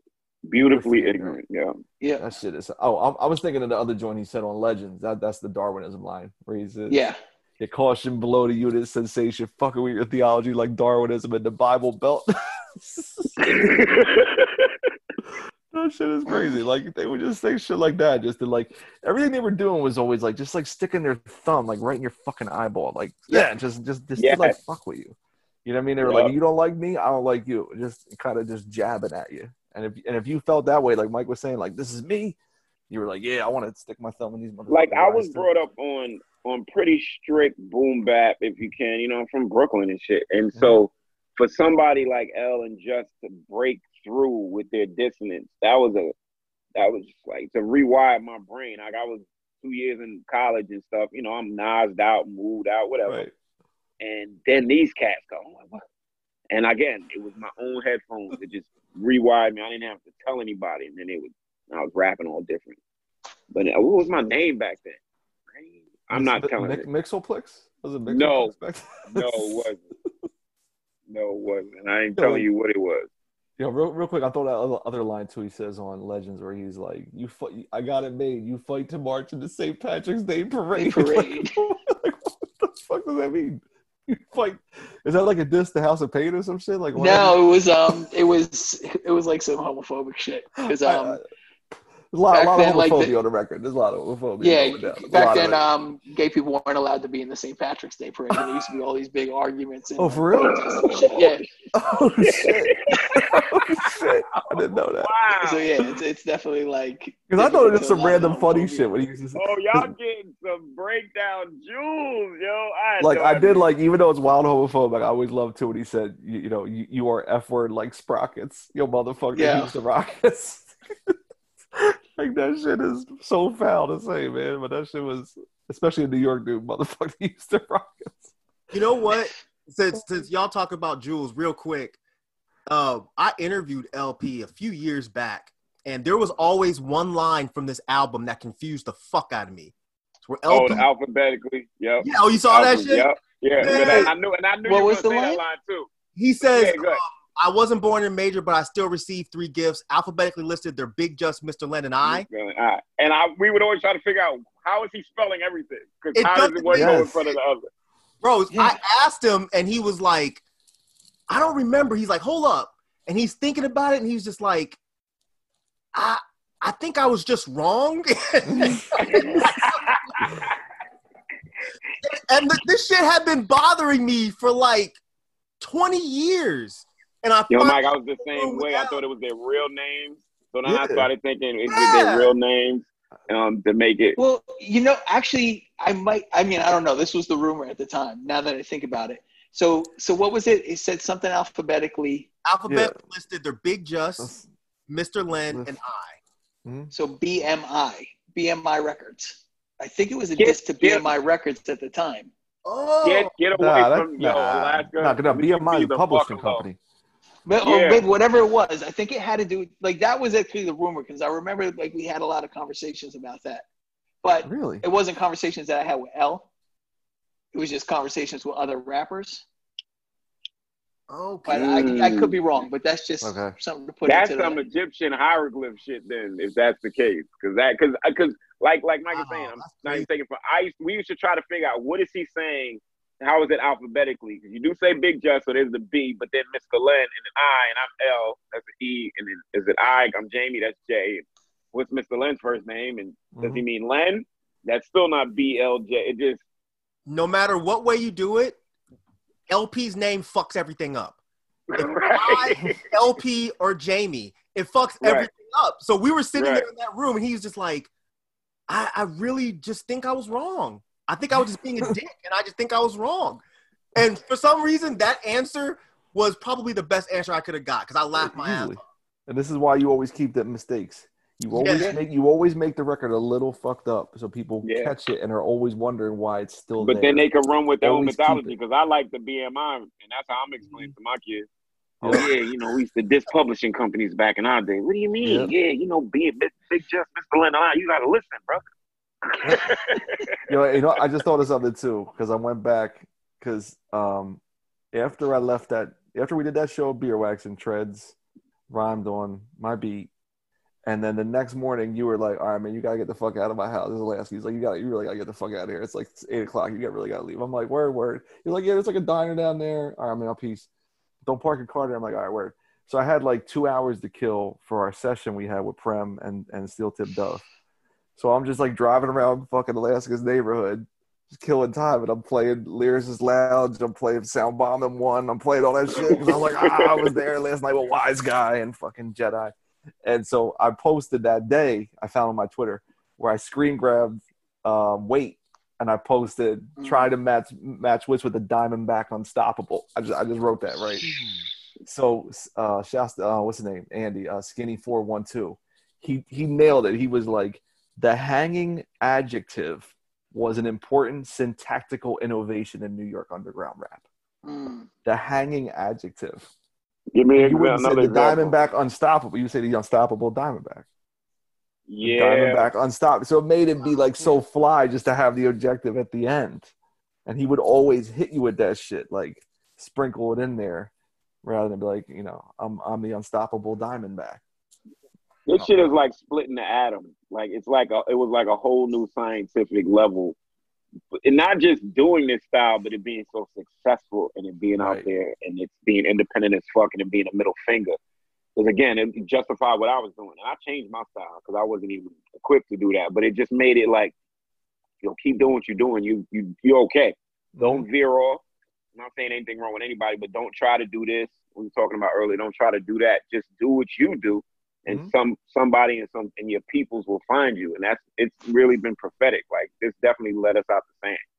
Because at Yeah. some point, like Alaska was saying, you would have made some churn, change or churn dealing with some label, some Yeah. whatever, whether it's minuscule or macro. You would have made some turn. You would have worked with some artist that you would have done some commercial, and it might have changed your whole trajectory that had really nothing to do with you, and you painted yourself in an artistic corner.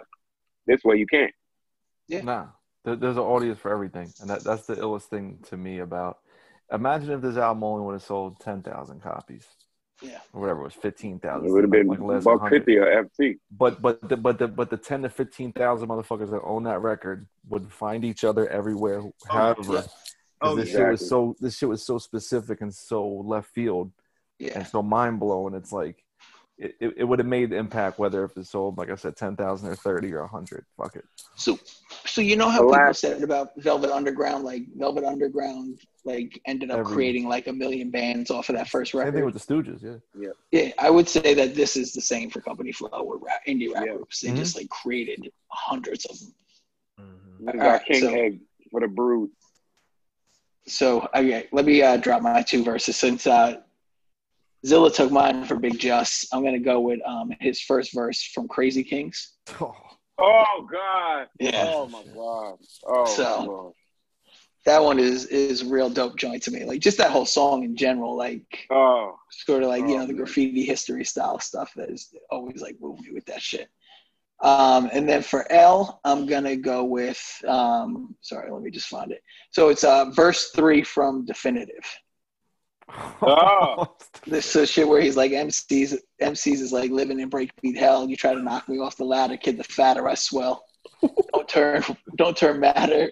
Uh, don't matter turning liquid into wine by design. Not saying that I'm Jesus, the holy one with a halo, just the urbanite riding the train trying to hit pay dirt. Man, so many good lines. Got props from Brooklyn Hasidic Jews to Queen Zionists. you know what I'm saying? Um, it's- my shit, my style's War and Peace. Your shit is just the Cliff Notes. Yo, he is snapping on that shit. Mm. Yeah. Mm. it is I some, mean- and it's still to this day, it's some of L's best bars because he, Yeah, he and- was and- like, he was he was blowing his head out with a uh, gun. He like ends was. it with try to keep my lyrics short and fat like Joe Pesci. God bless. him. oh man. MCs is like living in breakbeat hell. You try to knock me off the ladder, kid, the fatter I swell. It don't matter, turn the liquid into wine by design. Not saying that I'm Jesus, the holy one with a halo. Just a urbanite riding the train till I hit pay dirt. Smoke bones, listen to Co Flow tracks and like Max, that's my flavor. Experimental behavioral scientist. Got props from Brooklyn, Hasidic Jews, the Queen scientists. The Manhattan, New Jerusalem type connection. Walking erection, fiended out for female affection. Style is peace. Your shit is just a cliff note. M&A plays chronic. MC mnemonic. You're barking, now fuck that. Radio whack, reconvene. I shine for my condition. Company flows vaccine. Indelible MCs, choice top status, crazy kicks from juvenile techniques to manhood. I make my own brain to go against it. Pissing on authority. Dropped out of school before seniority to do this hip hop shit. A resonate, classic. Pops wasn't around, so I'm a second hand bastard. Hypothesis simple. The earth is my pimple. Pocket the extra cash, to Co Flow multiply like triples and senses. Leaving rappers elderly and defenseless. Going into details is worthless. Fuck it, I got your surplus. As long as there be PMs on the surface, I claim my outpost and boast. Cause I deserve to, swerve to, miss the link. Colder than a fetus on a hockey rink. You think not what? Best to heed, not frontin'. I giving up a little something at the weed spot. Bigg Jus, what's the verdict on this beat? That shit is mad. Give a whistle if you hear this. Can't best me. I try to keep my lyrics short and fat like Joe Pesci. God bless me.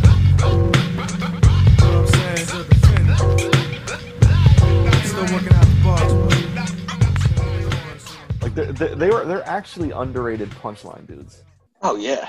Oh yeah, they, they were high end. though. punchlines, right? It was It's so like- refined that you you would almost miss it and thinking it's so high scientifical, but they really would just punch you in the face. A lot of Jus verses would just punch you in the fucking face. Oh yeah.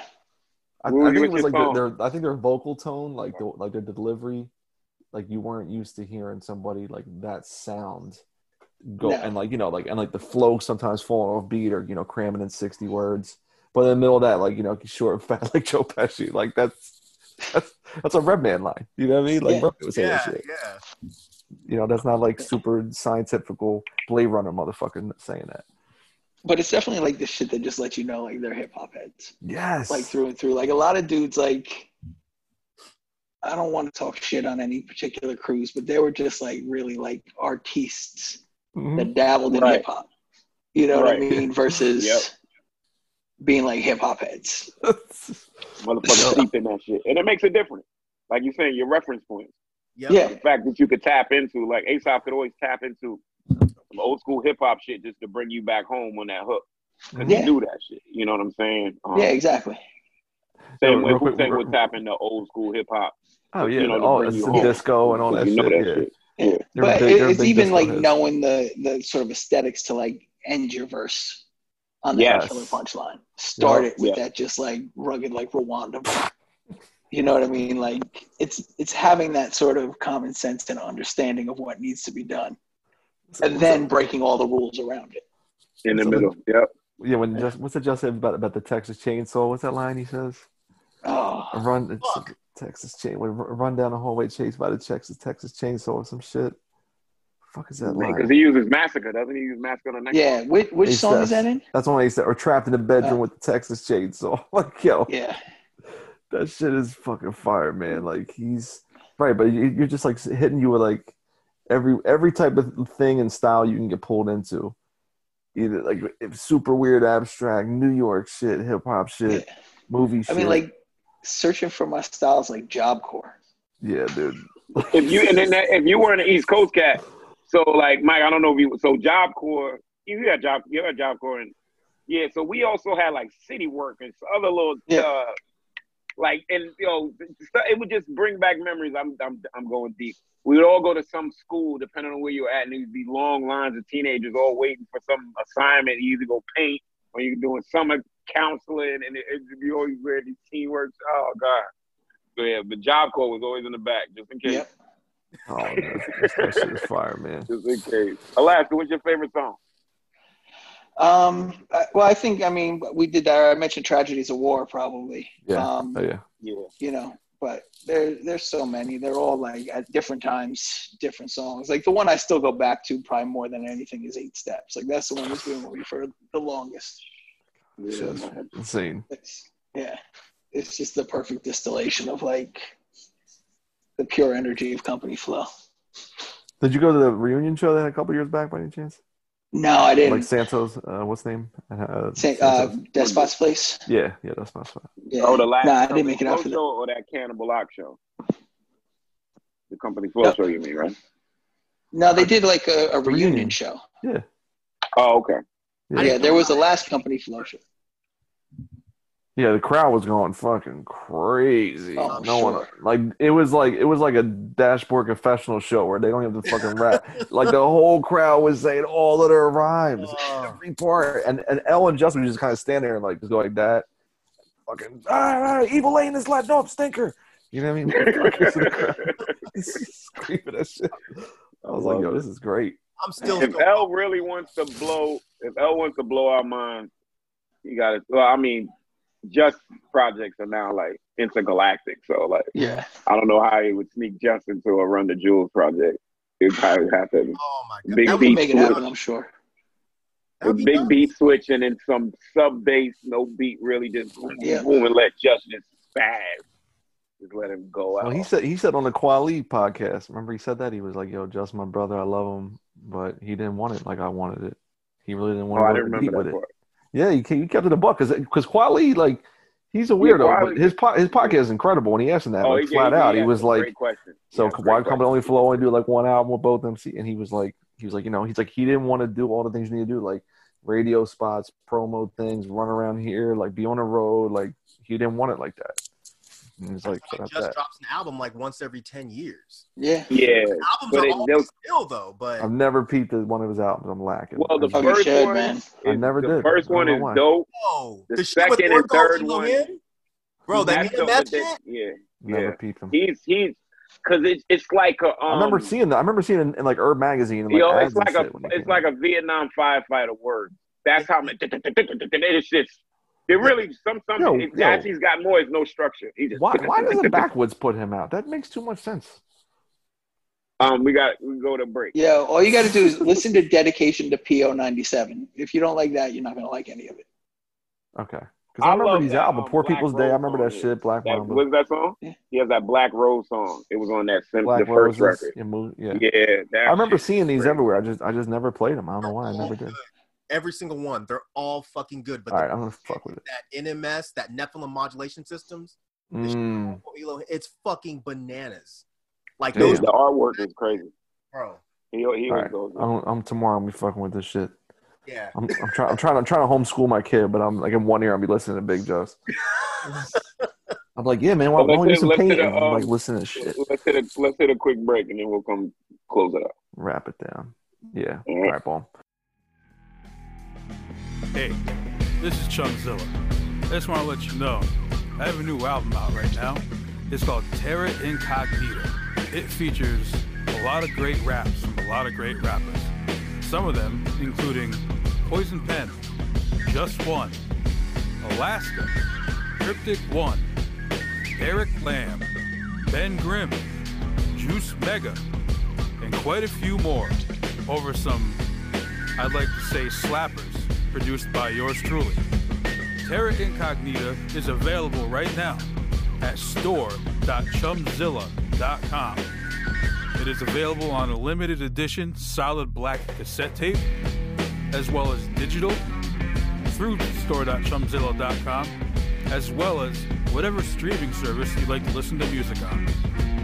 Chumzilla, Terra Incognita, available now through Raw Bar Records. Now, back to your regularly scheduled program. Anybody got some final thoughts they want to share about Company Flow? Funcrusher Plus. I don't even know what we're gonna call this episode. Fucking albums of greatness, moments of Oh, no. destiny. I don't know. What the fuck are we call this shit? Castro, your sound is all fucked up. You're not coming through at all. it's, it's the marijuana. See, now, now you muted the whole shit. There you go. Uh, I'll let Mike. I'll let Mike kick that one off. Last thoughts on Funcrusher. Am I better now? There you Yeah. go. Thank you. yeah final thoughts man this is still my my favorite hip-hop album it still means a lot to me um like i said before it brought me back into listening to hip-hop it introduced me to a whole world of hip-hop that i didn't even know existed um shortly after getting into this you know i i i, I guess jux came out like like what two years later maybe two or Something three like that, yeah. that. Then the Revenge of the Robot shit hit, and it was just like Mm. my whole world completely changed, man. But this album, it's still amazing. Like Mhm. you can say it sounds dated, but it sounds dated in the best way possible. Um, like still to this day, I feel like there hasn't been people that have been able to touch the beats that these dudes were rapping over. They haven't been able to touch the bars that these dudes dropped. Like it's just an amazing album for 70 something minutes worth of music. There's no slouchy shit on here. Like Yeah. everything has a fucking moment and a purpose. It's just an incredible record, man. It really is. it's hard. Castro, what do you think, man? It was um I'm coming through okay, right? Yeah, Yeah. you good. Um to me it was it was it was the album that changed everything. And it, it'll always be that. It changed how how I I was crafting my shit at that point in my hip hop infancy. It changed how I listened to things, Mm. changed I went and look for. It changed again, um it re it, um reiterated the importance of a DJ. I always think that was really important, like Len's um, presence on the record. Um, it, it refortified my belief in hip hop duos. They were, you know, kind of all over the place at that point. And it's these two cats, even though it's, you know, it was a trio with Len, but like two rappers rapping. Um, you know how I feel about EPMDs. Um, Mm. I won't mention his name. Um, you know, Parrish it's Smith. Parrish Smith. That's what you're talking about. oh yeah, Parrish Smith, the quality MC and EPMD. I don't know. I don't know. All right, everybody has to drink. We're talking about Erick Sermon. No, There so it is. you meant bitch ass motherfucker PMD. That group. That group. Yeah. Mm. B A M F P M D. Thank you, Alaska. I'm gonna tweet that. MFPMD. Um, no, but it just changed everything. And um, like at that point, like I said, I was into my New York hip hop, into my West Coast cats, like Nas, Nas, and all that stuff. Nas, Nas, Nas. But then it this also started the moment for El-P becoming my favorite MC of all time. Like this is this is where it started. Um, just taking over my hip hop Mount Rushmore. So yeah, this is the album that changed everything for me. Fuck yeah, man. Uh, I'll, I'll, I'll give my final thoughts on it. It's is is one of those records where if I kind of like that it's not available anywhere really. Like I like that shit. I like the fact that it's like it's inconvenient to to listen to. That's You know what I mean, like I like that shit. Like I like the fact that it's not like you know L today put up you know Fandam for streaming. So, And and there's one kind of my timeline post. He posted. He said, "I can't believe the real El-P broke up Run the Jewels to focus on his solo career. This fantastic Damage album was pretty banging though." Russian bot. I love it, yo. fucking around. But uh, I just think it's like you know, I, I like the fact that it's still kind of like a secret. It's not. It should to me. It should never be on Spotify. It should never be on fucking Apple. And if you missed it, you missed it. You know what I mean? You can get all the Van Dam, and he's probably gonna put out, you know, "I'll Sleep When You're Dead" and all of that shit. But like even already Cash saying, I, I, I'm saying, yeah, like that's dope. But like this should be like if you can't get the 12 inch or the CD or your man's tape, like you're gonna have to go on YouTube and play it one at a time, whatever the fuck Yeah. you're doing. Like you can't just get it all the way the way you want to do it, the way we, we consume music now. So I think that's like like it, it should stay a special thing that's like kind of a pain in the ass if you don't own it. You know what I mean? So I think I think that's like I wanted to stay that way because everything you were saying Alaska about like putting uh, radio antennas between your fucking feet, you know what I mean? Like to hear this shit, like the whole quest to get shit like this, I think made it made it a bigger deal. You know what I mean? Yeah. And Was it so- Well, it's, it's like that. I don't know. There was a line in a movie. I forgot what movie it was, but it was like a diamond isn't valuable because it's easy to get. Exactly. You know what I mean? Like if Um, it, it, it to me it, it should stay somewhat arduous to to locate this record. You know what I mean? And and you can't. And if you really care, you'll go and find it. However the fuck we found it once upon a time. Uh, you know, to get it. So I, that that's why I, I really want to kind of send it off like Mm. for Funcrusher. I mean, I think I think I kind of mirror what everybody else is saying. Like for for me, this is the album that gave me a career. Like it, it's the thing that made me like I was already in love with rap. I was already rapping, but it was like the thing that was like gave me the confidence to find my own voice Mm-hmm. and like be confident enough to do that and not really worry about it. And I, I think it happened for a lot of people. Um, and then like El-P actually literally gave me my career later on when I was on Jux. Um, but you know, I think it's it changed the way that in a lot of ways I look at the world. Mm. You know, like it taught me that you don't need to rely on anything else other than yourself to make things happen. So it's like it's the way I look at. I mean, I you know I work for a university, but with my own music, it's like I don't give a fuck. Like I just want to put it out and I want to make the music I want to make.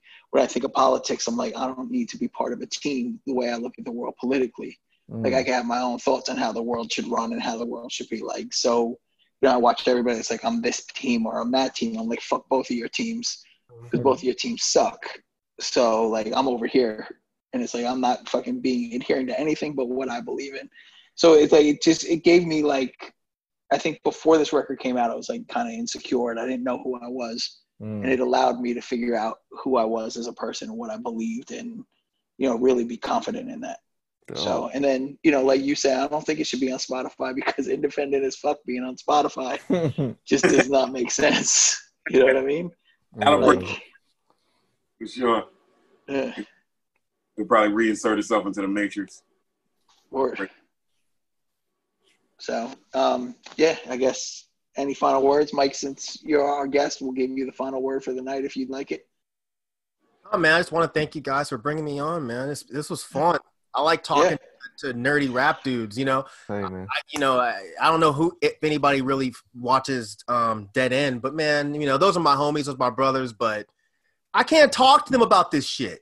You know, Yo man, I, yo, I love I love the shows, but some episodes kill me when you'll say a name and they'll be like, "Who's that?" And you'll be like, No, the I'll episodes that like, "Oh."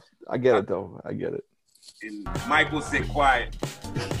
and it don't be a facial thing. He'll just kind of Or like he'll just look at his phone, put it back down his lap. Like I don't want to do it. I don't want to do this shit right now. it was like it was like I've known these guys for fucking 10, 12 years, but ever since we were talking about like underground rap, and I was like, yeah, I was really big in underground rap, and there was this battle between underground rap and mainstream rap, and one of them was like, you know, well, well, Cash Money was underground rap, and I'm like, all right. Even though now that I know these guys well, I know what they meant, but it's like when I talk to y'all motherfuckers, you know what I'm talking about. Back. So this was fun, man.